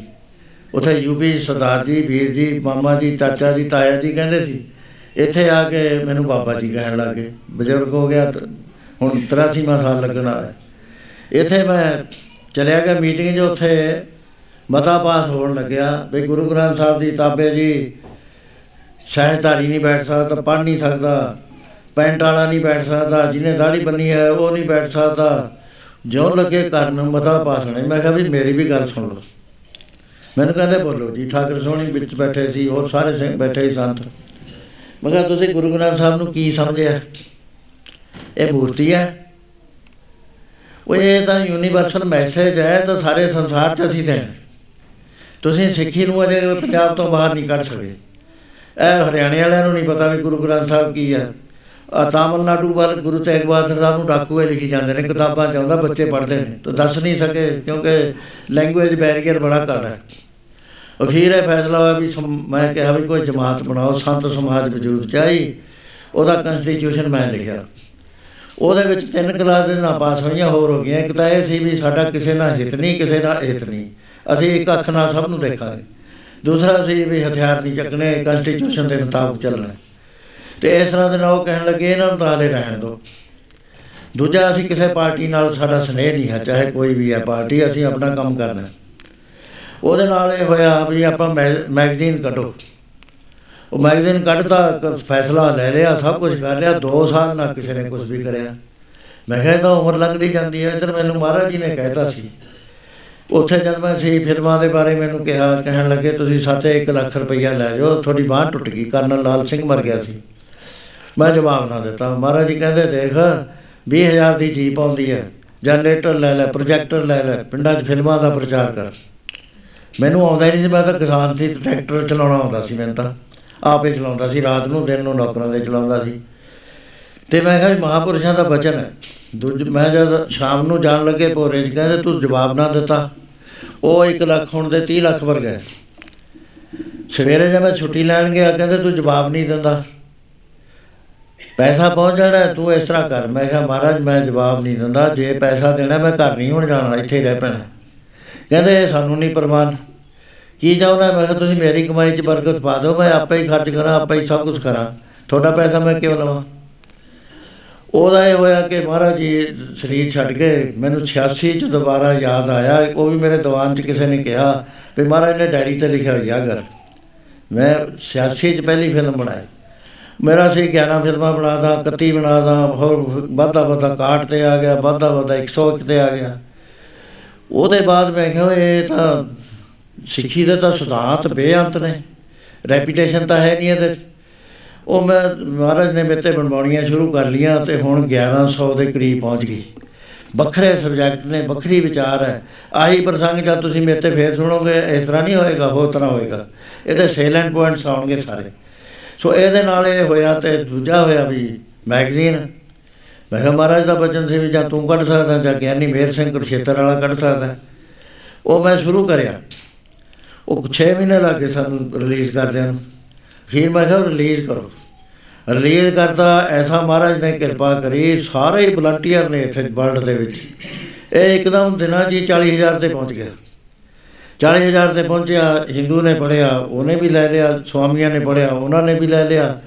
ਹੁਣ 4500 ਹਿੰਦੀ ਵਿੱਚ ਜਿਹੜਾ ਛਪਦਾ ਹੈ, ਉਹ ਉਹਨਾਂ ਨੂੰ ਜਾਂਦਾ ਜਿਹੜੇ ਹਿੰਦੀ ਨੋਇੰਗ ਨੇ, ਬਾਹਰ ਬੰਬੇ ਵੱਲ, ਦੂਜੇ ਨੇ। ਇੰਗਲਿਸ਼ ਦਾ ਅਸੀਂ ਕਰਿਆ ਜਦ ਮੈਂ ਅਮਰੀਕਾ ਗਿਆ 2 ਸਾਲ ਪਹਿਲਾਂ। ਉੱਥੇ ਇੱਕ ਬੱਚਾ ਪੜ੍ਹੀ ਜਾਵੇ ਪੈਂਫਲੇਟ ਅਜਰਕ ਪੁਸਤਕ ਹੈ।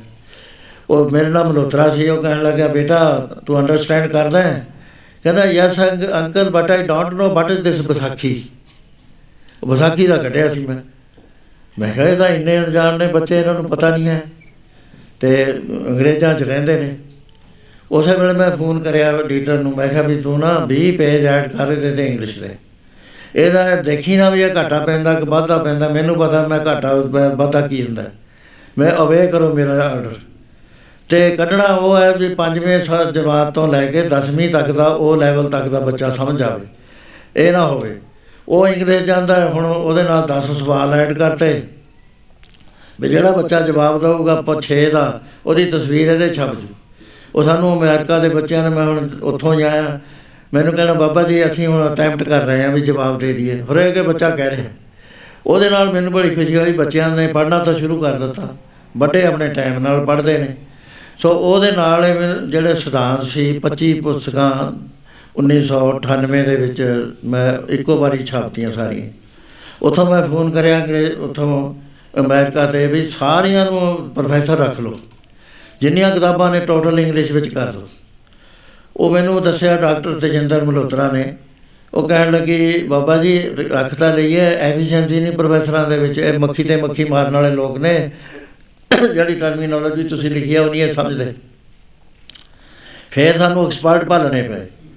ਉਹਨਾਂ ਨੇ ਪੈਸੇ ਤਾਂ ਬਹੁਤ ਲਏ ਸਾਤੇ ਇੰਗਲਿਸ਼ ਟ੍ਰਾਂਸਲੇਸ਼ਨ ਦੇ। ਮੈਂ ਕਿਹਾ, ਕੋਈ ਨਹੀਂ, ਪੈਸੇ ਲੈ ਲਓ ਇੰਗਲਿਸ਼ 'ਚ ਕਰੋ ਇੰਗਲਿਸ਼ ਨੋਇੰਗ ਪੀਪਲ ਕੋ ਜਾਣੀ ਚਾਹੀਦੀ ਹੈ। ਸੋ ਉਹਦੇ ਨਾਲ ਰਹੀ। ਦੂਜਾ ਮੈਂ ਕਿਹਾ, ਮਰਾਠਿਆਂ ਨੂੰ, ਮਰਾਠੇ ਬੜੇ ਨੇੜੇ ਨੇ ਆਪਣੇ। ਵੀ ਇਹਨਾਂ ਮਰਾਠੀ ਦੇ ਵਿੱਚ ਕਰੋ ਸਿਲੈਕਟਡ ਲੇਖ ਉੱਥੇ ਬੰਬੇ ਆਪਣੇ ਸਿੰਘ ਹੈਗੇ, ਊਜਾ ਸਾਹਿਬ। ਮੈਂ ਕਿਹਾ, ਤੇਰੀ ਡਿਊਟੀ ਆ। ਉਹ ਤਾਂ ਮੈਨੂੰ ਆ ਜਾਂਦਾ ਟੈਲੀਫੋਨ, ਬਾਬਾ ਜੀ, ਅਸੀਂ ਫਲਾਣੇ ਫਲਾਣੇ ਲੇਖ ਮਰਾਠੀ 'ਚ ਕਰਕੇ ਹਜ਼ਾਰ ਪੈਂਪਲੇਟ ਬਣ ਦਿੰਦਾ ਕਮ ਅਜ਼ ਕਮ ਗੁਰੂ ਦਾ ਸੰਦੇਸ਼ ਜਾਣਾ ਸ਼ੁਰੂ ਹੋ ਗਿਆ। ਸੋ ਮੇਰਾ ਇਧਰ ਆਉਣ ਦਾ ਵੀ ਇਹੀ ਮੰਤਵ ਹੈ, ਸਾਧ ਸੰਗਤ ਜੀ, ਹੋਰ ਕੋਈ ਨਹੀਂ ਹੈ, ਨਾ ਮੈਂ ਸੰਤਾਂ, ਨਾ ਮੈਨੂੰ ਮੰਨੋ, ਨਾ ਮੈਂ ਇਸ ਗੱਲ ਦੇ ਹੱਕ ਵਿੱਚ ਆ ਤੇ ਮੈਂ ਦੇਖਿਆ ਕਿ ਹੈ ਇੱਥੇ ਆ ਕੇ ਤੁਹਾਡੇ ਨਾਲ ਸਾਂਝਾ ਕਰਦਾ ਵੀ ਇੱਥੇ ਪ੍ਰਚਾਰਕਾਂ ਨੂੰ, ਸੰਤਾਂ ਨੂੰ, ਸੰਤਾਂ ਨਾਲ ਤਾਂ ਖਾਸ ਕਿਸਮ ਦੀ ਨਫ਼ਰਤ ਹੋ ਰਹੀ ਹੈ। ਉਹ ਮੈਂ ਲਿਖਿਆ ਵੀ ਸੀ ਇੱਕ ਖਰੀਆਂ ਖਰੀਆਂ ਗੱਲਾਂ ਵੀ ਸੰਤਾਂ ਨੂੰ ਕਿਉਂ ਕਹਿ ਰਹੇ ਨੇ। ਉਹ ਸੱਤ ਸੀਗਾ, ਮੇਰੇ ਨਾਲ ਗੁੱਸੇ ਵੀ ਹੋ ਗਏ, ਕਈ ਕਹਿੰਦੇ ਤੁਸੀਂ ਇਹ ਜਿਹੇ ਗੱਲਾਂ ਲਿਖੀਆਂ। ਤਾਂ ਉਹ ਇਹ ਹੈ ਵੀ, ਇੱਕ ਤਾਂ ਇਹ ਹੈ ਵੀ ਪੈਸਿਆਂ ਦੀ ਪ੍ਰਵਾਹ ਹੁੰਦੀ ਹੈ। ਗੁਰਦੁਆਰੇ ਜਿਹੜੇ ਬਣਾਏ ਨੇ, ਸਾਧੂ ਸੰਤਾਂ ਨੇ ਮੋਸਟਲੀ ਆਪਣੇ ਨਾਂ ਤੇ ਬਣਾਏ ਹੋਏ ਨੇ। ਮੈਂ ਨਹੀਂ ਇਸ ਬਿਮਾਰੀ ਚ ਆਇਆ, ਮੈਂ ਫਟਾਫਟ ਟਰਸਟ ਬਣਾ ਕੇ ਵਿਸ਼ਵ ਗੁਰਤਰਮਾਨ ਗੁਰਮਤਿ ਰਵਾਨੀ ਮਿਸ਼ਨ ਚੈਰੀਟੇਬਲ ਟਰਸਟ ਮੈਂਬਰ ਉਹਦੇ ਚ ਲੈ ਕੇ ਸੈਂਕੜੇ ਹੀ ਉਹਨਾਂ ਦੇ ਹਵਾਲੇ ਕਰਤਾ ਵੀ ਲਓ ਮਿਹਨਤ ਸੇਵਾ ਅਸੀਂ ਕਰਾਂਗੇ ਇਹ ਸਥਾਨ ਨੂੰ ਤੁਸੀਂ ਸਾਹਮਣਾ, ਤੁਹਾਡਾ ਸਾਂਝਾ ਹੋ ਗਿਆ। ਮੈਗਜ਼ੀਨ ਦਾ ਮੈਂ ਟਰਸਟ ਵੱਖਰਾ ਕੱਢ ਦਿੱਤਾ। ਵੱਖਰਾ ਕੱਢ ਕੇ ਉਹਦੇ ਚ ਕਲਾਸ ਪਾਤੀ ਵੀ ਜਿਹੜਾ ਵੀ ਇਹਦਾ ਲਾਈਵ ਮੈਂਬਰ ਹੋਏਗਾ, ਉਹ ਇਸ ਟਰਸਟ ਦਾ ਹੀ ਮੈਂਬਰ ਹੋਏਗਾ। ਉਹ ਵੀ ਪਬਲਿਕ ਦੇ ਹਵਾਲੇ ਕਰਤਾ, ਘਾਟਾ ਪਵੇ, ਵਾਧਾ ਪਵੇ, ਤੁਹਾਡਾ ਮੇਰੇ ਨਾਲ ਕੋਈ ਤਲਕ ਨਹੀਂ। ਤੇ ਮੈਂ ਇਸ ਧਾਨ ਨੂੰ ਕਦੇ ਘਰ ਚ ਨਹੀਂ ਵੜਨ ਦਿੰਦਾ ਹੈਗਾ, ਮੈਨੂੰ ਤਾਂ ਪੂਜਾ ਦਾ ਧਾਨ ਲੱਗਦਾ ਸੋ ਇਸ ਤਰ੍ਹਾਂ ਦੇ ਨਾਲ ਮੈਂ ਤੁਹਾਡਾ ਸਹਿਯੋਗ ਚਾਹੁੰਦਾ। ਕਮੇਟੀਆਂ ਨੂੰ ਵੀ ਕਿਹਾ ਉੱਥੇ ਮੈਂ, ਮੈਨੂੰ ਮਿਲਿਆ ਸਾਰੇ ਕਿ ਮੈਂ ਕਿਹਾ ਤੁਹਾਡਾ ਸਹਿਯੋਗ ਚਾਹੁੰਦਾ ਸੀ ਵੀ ਆਪਾਂ ਰਲ ਕੇ ਨਾ ਇਕੱਠੇ ਹੋ ਕੇ ਹਮਲਾ ਮਾਰੀਏ ਪ੍ਰਦੇਸ਼ਾਂ 'ਚ, ਸਹੀ ਮੈਸੇਜ ਕਨਵੇ ਹੋਵੇ ਤਾਂ ਠੀਕ ਹੈ। ਬਹੁਤ ਬਹੁਤ ਸਾਰੇ ਤਾਂ ਇਸ ਗੱਲ ਤੇ ਆਏ ਹੀ ਨਹੀਂ, ਬਹੁਤ ਜ਼ਿਆਦਾ ਮਾਨ ਸੀਗਾ ਉਹਨਾਂ 'ਚ। ਬਾਕੀ ਬਹੁਤ ਸਾਰੀਆਂ ਕਮੇਟੀਆਂ ਨੇ ਮੇਰਾ ਸਾਥ ਦਿੱਤਾ।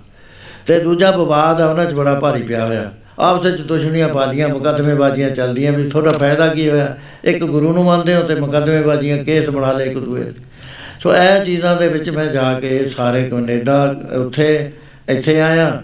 ਇੱਥੇ ਤਾਂ ਮੈਂ ਇਲਾਜ ਕਰਾਉਣ ਆਇਆ ਸੀ। ਉਹ ਇਲਾਜ ਕਰਾ ਕੇ ਮੈਂ ਰਾਜੀ ਹੋ ਜਾਣਾ। ਡਾਕਟਰ ਕਹਿੰਦਾ ਵੀ ਹੁਣ 2 ਮਹੀਨਿਆਂ ਨੂੰ ਬਿਲਕੁਲ ਠੀਕ ਹੋ ਜਾਏਗਾ ਤੇਰਾ। ਕੈਂਸਰ ਸੀਗਾ। ਚਲੋ ਨਾ ਹੋਵੇ ਤਾਂ ਵੀ ਉਮਰ ਮੇਰੀ ਪੁੱਗੀ ਹੋਈ ਆ, ਚਲੇ ਜਾਵਾਂਗੇ ਤਾਂ ਕੋਈ ਫ਼ਰਕ ਨਹੀਂ। ਆਸਟ੍ਰੇਲੀਆ ਵਾਲੇ ਹੁਣ ਕਹਿ ਰਹੇ ਨੇ ਬਾਰ-ਬਾਰ ਵੀ ਇੱਕ ਵਾਰੀ ਆ ਜਾਓ, ਹੁਣ ਸਰੀਰ ਨਹੀਂ ਮੇਰਾ ਹੈ। ਇੱਕ ਮਹੀਨੇ ਨੂੰ ਮੈਨੂੰ ਲੱਗ ਜਾਣਾ 83ਵਾਂ ਸਾਲ। ਹੁਣ ਤੁਸੀਂ ਦੇਖ ਲਓ 83 ਸਾਲ ਦੇ ਬਿਰਧ ਕਿਵੇਂ ਹੁੰਦੇ ਨੇ, ਮੈਂ ਤਾਂ ਫਿਰ ਮਹਾਰਾਜ ਨੇ ਤਕੜਾ ਰੱਖਿਆ ਹੋਇਆ। ਬਾਈਪਾਸ ਸਰਜਰੀ ਵੀ ਹੋਈ, ਇਹ ਵੀ ਹੋਇਆ ਜਿਹੜਾ ਹੈ ਹਰਪੀਸ, ਤੇ ਵਿੱਚੇ ਆ ਹੋ ਗਿਆ ਗਲ ਦਾ ਕੈਂਸਰ। ਮੈਂ ਤੁਰਿਆ ਫਿਰਦਾ, ਬੇਪਰਵਾਹ ਹੋਇਆ। ਘਰ-ਬਾਰ ਛੱਡਿਆ, ਬੀਬੀ ਉੱਥੇ ਇਕੱਲੀ ਰਹਿੰਦੀ ਆ ਕੋਠੀ। ਮੇਰੀ ਉਮਰ ਦੀ ਉਹ ਹੈ, ਮੈਨੂੰ ਕਈ ਵਾਰੀ ਧਿਆਨ ਆਉਂਦਾ ਵੀ ਕਿਵੇਂ ਵਿਚਾਰੀ ਕਰਦੀ ਹੋਣੀ ਹੈ। ਕਿਸ ਤਰ੍ਹਾਂ ਇਕੱਲੀ ਰਹਿ ਰਹੀ ਹੈ? ਡੇਰੇ ਨਹੀਂ ਅਸੀਂ ਰਹਿੰਦੇ ਡੇਰੇ ਸਿੰਘ ਰਹਿੰਦੇ ਨੇ ਸਾਰੇ। ਸੇਵਾ ਕਰਦੇ ਨੇ, ਇਹ ਵੀ ਕੁਝ ਨਹੀਂ ਲੈਂਦੇ। ਪ੍ਰਸ਼ਾਦ ਪਾਣੀ ਦਿੰਨੇ ਆ ਕਪੜਾ ਲੀੜਾ ਇੱਥੋਂ ਹੋ ਜਾਂਦਾ, ਉਹ ਦੇ ਦਿੰਨੇ ਆ ਅਸੀਂ ਵੰਡ ਦਿੰਨੇ ਆ ਐਵੇਂ ਬੀਬੀਆਂ ਰਹਿੰਦੀਆਂ। ਪੌਣੇ 2 ਕੁਇੰਟਲ ਦੁੱਧ ਰੋਜ਼ ਲੰਗਰ ਚ ਲੱਗਦਾ ਡੰਗਰ ਰੱਖੇ ਹੋਏ ਨੇ। ਤੇ ਉਹ ਡੰਗਰਾਂ ਵਾਸਤੇ ਮੈਂ 80 ਏਕੜ ਜ਼ਮੀਨ ਕਰ ਦਿੱਤੀ ਵੀ ਆ, ਜ਼ਮੀਨ ਰੱਖੋ। ਤੇ ਇਹਦੇ ਵਿੱਚੋਂ ਸੈਲਫ ਕੰਟੇਨ ਬਣਾਓ ਇਹਨੂੰ। ਉਹਦੇ ਵਿੱਚੋਂ ਹੀ ਸਾਰੀਆਂ ਚੀਜ਼ਾਂ ਪੈਦਾ ਹੋ ਜਾਂਦੀਆਂ, ਚਾਰਾ ਹੁੰਦਾ, ਹੋਰ ਕੈਸ਼ ਕ੍ਰੌਪਸ ਹੋ ਜਾਂਦੀਆਂ। ਉਹਦਾ ਗੁਜ਼ਾਰਾ ਚੱਲਦਾ ਹੈ। ਅਸੀਂ ਡਿਪੈਂਡੈਂਟ ਨਹੀਂ ਹਾਂ ਕਿਸੇ ਤੇ ਵੀ। ਇਸੇ ਕਰਕੇ ਮੈਂ ਲੈਂਦਾ ਨਹੀਂ ਪੈਸੇ ਵੀ ਮੈਂ ਕਿਉਂ ਨੀਵਾ ਹੋਵਾਂ ਵੀ ਪੈਸੇ ਲੈਣਾ? ਮੈਂ ਕੋਈ ਪੁਜਾਰੀ ਆ ਵੀ ਜਿਹੜੇ ਤੁਹਾਡੇ ਪੈਸੇ ਲੈ ਕੇ ਵਰਤਾਂ। ਇਹ ਗੁਰੂ ਆ ਵੀ ਗੁਰੂ ਦਾ ਘਰ ਹੈ। ਜੇ ਮੇਰਾ ਨਿਸ਼ਚਾ ਉੱਥੇ ਗੁਰੂ ਦੇ ਘਰ ਤੇ ਆ ਇੱਥੇ ਵੀ ਆ ਵੀ ਇਹ ਵੀ ਗੁਰੂ ਦਾ ਘਰ ਹੈ। ਇਹ ਵੀ ਆਵਾਜ਼ ਹੋਣਾ ਚਾਹੀਦਾ ਹੋਰ ਉੱਚਾ ਚੱਕਣਾ ਚਾਹੀਦਾ ਬਾਕੀ ਦਾਨ ਹੈ ਦਾਨ ਕਰਨਾ ਤਾਂ ਸਾਡਾ ਕੰਮ ਹੀ। ਸੋ ਇਹਨਾਂ ਬੇਨਤੀਆਂ ਦੇ ਨਾਲ ਮੈਂ ਤੁਹਾਡੇ ਅੱਜ ਛੁੱਟੀ ਲੈਣਾ। ਕੱਲ ਦਾ ਦਿਨ ਮੈਂ ਡਾਕਟਰ ਨੂੰ ਦਿਖਾਉਣਾ ਫਰੈਰੀ ਹਸਪੀਟਲ ਪਰਸੋਂ ਤੇ ਚੌਥੇ ਮੇਰੀ ਰੈਸਟ ਹੈ, ਲੇਕਿਨ ਮੈਂ ਸੰਗਤਾਂ ਨੂੰ ਮਿਲਣਾ ਹੈ। ਜਿਹੜੇ ਆਉਣਾ ਚਾਹੁੰਦੇ ਨੇ, ਇੱਕ ਗੱਲ ਮੈਂ ਸਾਰਿਆਂ ਨੂੰ ਬੇਨਤੀ ਕਰਦਾ, ਕਿ ਰੂਹਾਨੀ ਗੱਲਾਂ ਤਾਂ ਮੈਂ ਇੱਥੇ ਕਰ ਲੈਣਾ ਕਿਸੇ ਨੂੰ ਦਿੱਕਤ ਹੈ ਮੇਰੇ ਨਾਲ ਕਰ ਲਓ। ਆ ਬਿਮਾਰੀਆਂ ਦੀ ਗੱਲ ਨਾ ਮੇਰੇ ਨਾਲ ਕਰੋ, ਮੈਂ ਤਾਂ ਆਪ ਬਿਮਾਰ ਹਾਂ। ਅਈਆਂ ਜੇ ਬਿਮਾਰੀਆਂ ਦੱਸਦੇ ਨੇ, ਮੈਂ ਮਜਬੂਰ ਹੋ ਜਾਂਦਾ ਵੀ ਮੈਂ ਕੀ ਕਹਾਂ।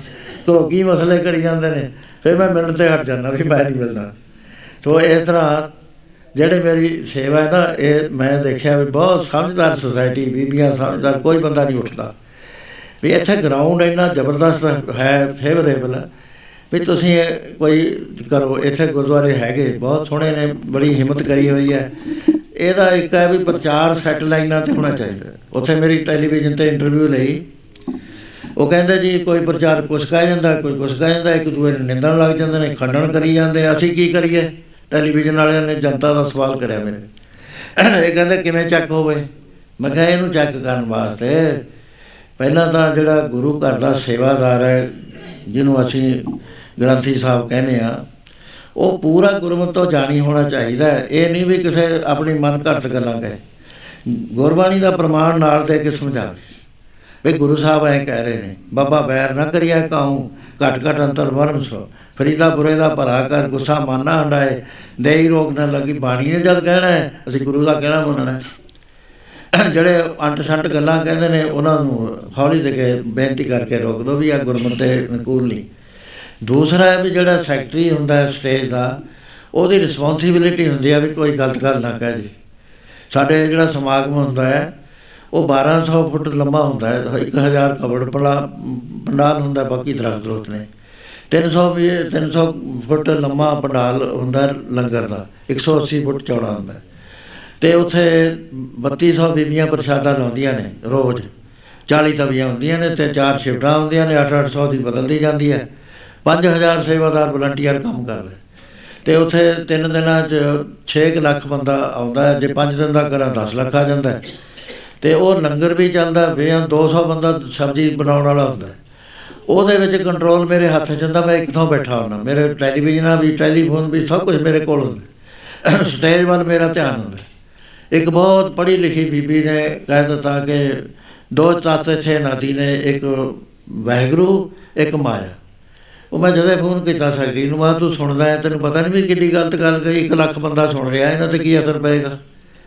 ਉਹਨੇ ਉਸੇ ਵੇਲੇ ਉਹਨੂੰ ਕਰੈਕਟ ਕਰ ਦਿੱਤਾ। ਮੈਂ ਕਿਹਾ ਇਹਨੂੰ ਕਹੇ ਵੀ ਆਪਣੀ ਮਾਇਆ ਆਪ ਸਾਰੀ ਆਪੇ ਵੇਖਣ ਹਾਰਾ ਨਾਨਾ ਰੂਪ ਧਰੇ ਵਾ ਰੰਗੀ ਸਭ ਤੇ ਰਹਿੰਦੇ ਆ ਉੱਥੇ ਚਾਹੇ ਸੰਨਿਆਸੀ ਬੋਲਦਾ ਹੈ, ਉੱਥੇ ਚਾਹੇ ਨ- ਬੋਲਦਾ ਨਿਰਮਲਾ ਸੰਤ, ਚਾਹੇ ਬੋਲਦਾ ਸੂਫੀ, ਬੁਲਾਉਣੇ ਅਸੀਂ ਸਭ ਨੂੰ ਆ। ਲੇਕਿਨ ਕਰੈਕਟ ਕਰਦੇ ਆ ਪ੍ਰੋਫੈਸਰਾਂ ਨੂੰ ਖਾਸ ਕਰਕੇ।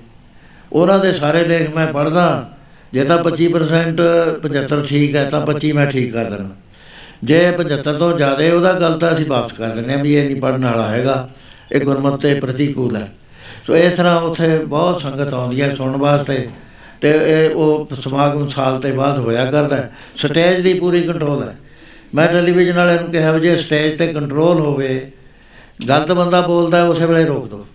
ਜਿਹੜੇ ਗੁਰਮਤਿ ਦੇ ਅਨੁਕੂਲ ਤਾਂ ਪਤਾ ਲੱਗੂ ਜੇ ਗੁਰਮਤਿ ਦਾ ਜਾਣੂ ਹੋ ਸੋ ਮੈਂ ਕਿਹਾ ਇਹ ਤਾਂ ਹੈਲਪਲੈਸ ਹੈ ਕਿਉਂਕਿ ਇਹ ਹੈ ਨਹੀਂ ਚੀਜ਼। ਤੇ ਆਮ ਤੌਰ ਤੇ ਮੈਂ ਕਮੇਟੀਆਂ ਦੇਖੀਆਂ ਘੱਟੇ ਸੁਣਦੀਆਂ ਹੁੰਦੀਆਂ। ਚੰਡੀਗੜ੍ਹ ਮੇਰੇ ਦੀਵਾਨ ਲੱਗੇ ਹੋਏ ਸੀ, ਮੇਰੇ ਅਚਾਨਕ ਖਿਆਲ ਆ ਗਿਆ, ਮੈਂ ਉਹ ਕਮੇਟੀ ਕਿੱਥੇ ਆ ਜਿਹੜੀ ਮੈਨੂੰ ਲੈ ਕੇ ਆਈ ਹੈ ਇੱਕ ਸਿੰਘ ਭੇਜਿਆ, ਕਹਿੰਦੇ ਜੋ ਉਹ ਦਫ਼ਤਰ 'ਚ ਬੈਠੇ ਗੱਪਾਂ ਮਾਰਦੇ ਨੇ। ਮੈਂ ਕਿਹਾ ਦੀਵਾਨ ਬੰਦ। ਉਹ ਨੱਠ ਕੇ ਆ ਗਏ ਸਾਰੇ। ਕਹਿੰਦੇ ਜੀ ਦੀਵਾਨ ਨਾ ਬੰਦ ਹੋ। ਦੀਵਾਨ ਕਿਉਂ ਬੰਦ ਹੋ ਗਏ? ਜਦੋਂ ਗੋਲ ਕੇ ਲਿਆਉਂਦੇ ਸੀ ਜਦ ਤਾਂ ਇੱਕੋ ਬੰਦਾ ਚੱਕ ਲਿਆਉਂਦਾ ਸੀ ਕੱਚ ਦੇ। ਜਦ ਲੈ ਕੇ ਜਾਣੀ ਚਾਰ ਲੱਗਦੇ ਸੀ। ਥਾਲੀਆਂ ਨਾਲ ਪੈਸੇ ਪਾਉਂਦੇ ਸੀ। ਉਹਨੇ ਕਿਹਾ ਵੀ ਗਈ ਆਮਦਨ। ਮੈਂ ਕਿਹਾ, ਪ੍ਰੇਮਿਓ, ਤੁਸੀਂ ਮੈਨੂੰ ਸੱਚ ਦੱਸੋ, ਅੰਮ੍ਰਿਤ ਛਕਿਆ ਹੋਇਆ? ਚੁੱਪ। ਮੈਂ ਕਿਹਾ ਤੁਹਾਡਾ ਹੱਕ ਕੀ ਹੈ ਗੁਰਦੁਆਰੇ ਸਾਹਿਬ ਤੇ ਅਫੇਅਰ 'ਚ ਦਖਲ ਦੇਣ ਦਾ? ਪਹਿਲਾਂ ਗੁਰੂ ਦੇ ਬਣੋ ਫਿਰ ਗੁਰੂ ਦਾ ਕੰਮ ਕਰੋ। ਉਸੇ ਵੇਲੇ 185 ਸਿੰਘਾਂ ਨੇ ਅੰਮ੍ਰਿਤ ਛਕ ਲਿਆ। 22 ਸੈਕਟਰ ਮੈਂ ਗਿਆ ਉੱਥੇ 432 ਨੇ ਛਕ ਲਿਆ। ਇੱਥੇ ਤੁਹਾਨੂੰ ਦੋ ਤਿੰਨ ਚੀਜ਼ਾਂ ਦਾ ਹੈ, ਤੁਸੀਂ ਤਾਂ ਫੇਰ ਸੰਭਲ ਗਏ ਅਮਰੀਕਾ 'ਚ ਨਹੀਂ ਅਜੇ ਸੰਭਲੇ ਸਿੱਖ। ਉਹ ਇਹ ਹੈ ਕਿ ਇੱਥੇ ਦੇ ਜਿਹੜੇ ਬੱਚੇ ਨੇ ਉਹਨਾਂ ਨੂੰ ਸਹੀ ਤਾਲੀਮ ਦਿਓ। ਯੂਨੀਵਰਸਲ ਅਪਰੋਚ ਰੱਖੋ, ਸਾਰੀ ਗੁਰੂ ਗ੍ਰੰਥ ਸਾਹਿਬ ਦੀ ਯੂਨੀਵਰਸਲ ਅਪਰੋਚ ਹੈ ਸਾਰੀ ਦੁਨੀਆ ਵਾਸਤੇ। ਤੇ ਜਦੋਂ ਅਸੀਂ ਸਾਰੇ ਇਸ ਗੱਲ ਤੇ ਹੋਵਾਂਗੇ ਸਾਨੂੰ ਕੋਈ ਮਿਸਗਾਈਡ ਨਹੀਂ ਕਰ ਸਕਿਆ। ਮਹਾਰਾਜ ਨੇ ਕਿਹਾ ਵੀ ਜੇ ਬੁਰਾ ਕਹਿਣਾ, ਆਪਣੇ ਆਪ ਨੂੰ ਕਹੋ, ਦੂਜੇ ਨੂੰ ਕਿਉਂ ਕਹਿੰਦੇ ਹੋ? ਹਮ ਨਹੀਂ ਚੰਗੇ, ਬੁਰਾ ਨਹੀਂ, ਕੋਈ ਇਸ ਤਰ੍ਹਾਂ ਦੂਜਾ ਹੈਗਾ, ਵੀ ਸੱਚੇ ਦਿਲ ਨਾਲ ਕਿਹਾ ਕਰੋ, ਨਾਨਕ ਨਾਮ, ਚੜ੍ਹਦੀ ਕਲਾ, ਤੇਰੇ ਬਾਣੇ, ਸਰਬੱਤ ਕਾ। ਸਰਬੱਤ ਵਿੱਚ ਸਾਰੇ ਹੀ ਆ ਜਾਂਦੇ ਨੇ। ਜਦੋਂ ਗਿਆਨ ਹੁੰਦਾ, ਫਿਰ ਪਤਾ ਲੱਗਦਾ ਵੀ ਇਹ ਤਾਂ ਵੈਗਰੂ ਸੀ, ਅਸੀਂ ਐਵੇਂ ਬੈਰ ਕਰਦੇ ਰਹੇ। ਸੋ ਇੰਨੀਆਂ ਕਿ ਮੈਂ ਬੇਨਤੀਆਂ ਕੀਤੀਆਂ ਨੇ ਤੇ ਮੈਨੂੰ ਖੁਸ਼ੀਆਂ ਬਖਸ਼ੋ ਬਾਕੀ ਹੈ ਵੀ ਨਦੀ ਨਾਮ ਸੰਜੋਗੀ ਮੇਲਾ ਪਤਾ ਨਹੀਂ ਹੈ, ਸਿਰੇ ਗਿਆ ਹੋਇਆ ਫਾਲਾ ਕਦ ਝੜ ਜਾਵੇ, ਇੱਥੇ ਹੀ ਮੈਂ ਫਤਿਹ ਬੁਲਾਉਣਾ ਵਾਹਿਗੁਰੂ ਜੀ ਕਾ ਖਾਲਸਾ, ਵਾਹਿਗੁਰੂ ਜੀ ਕੀ ਫਤਿਹ।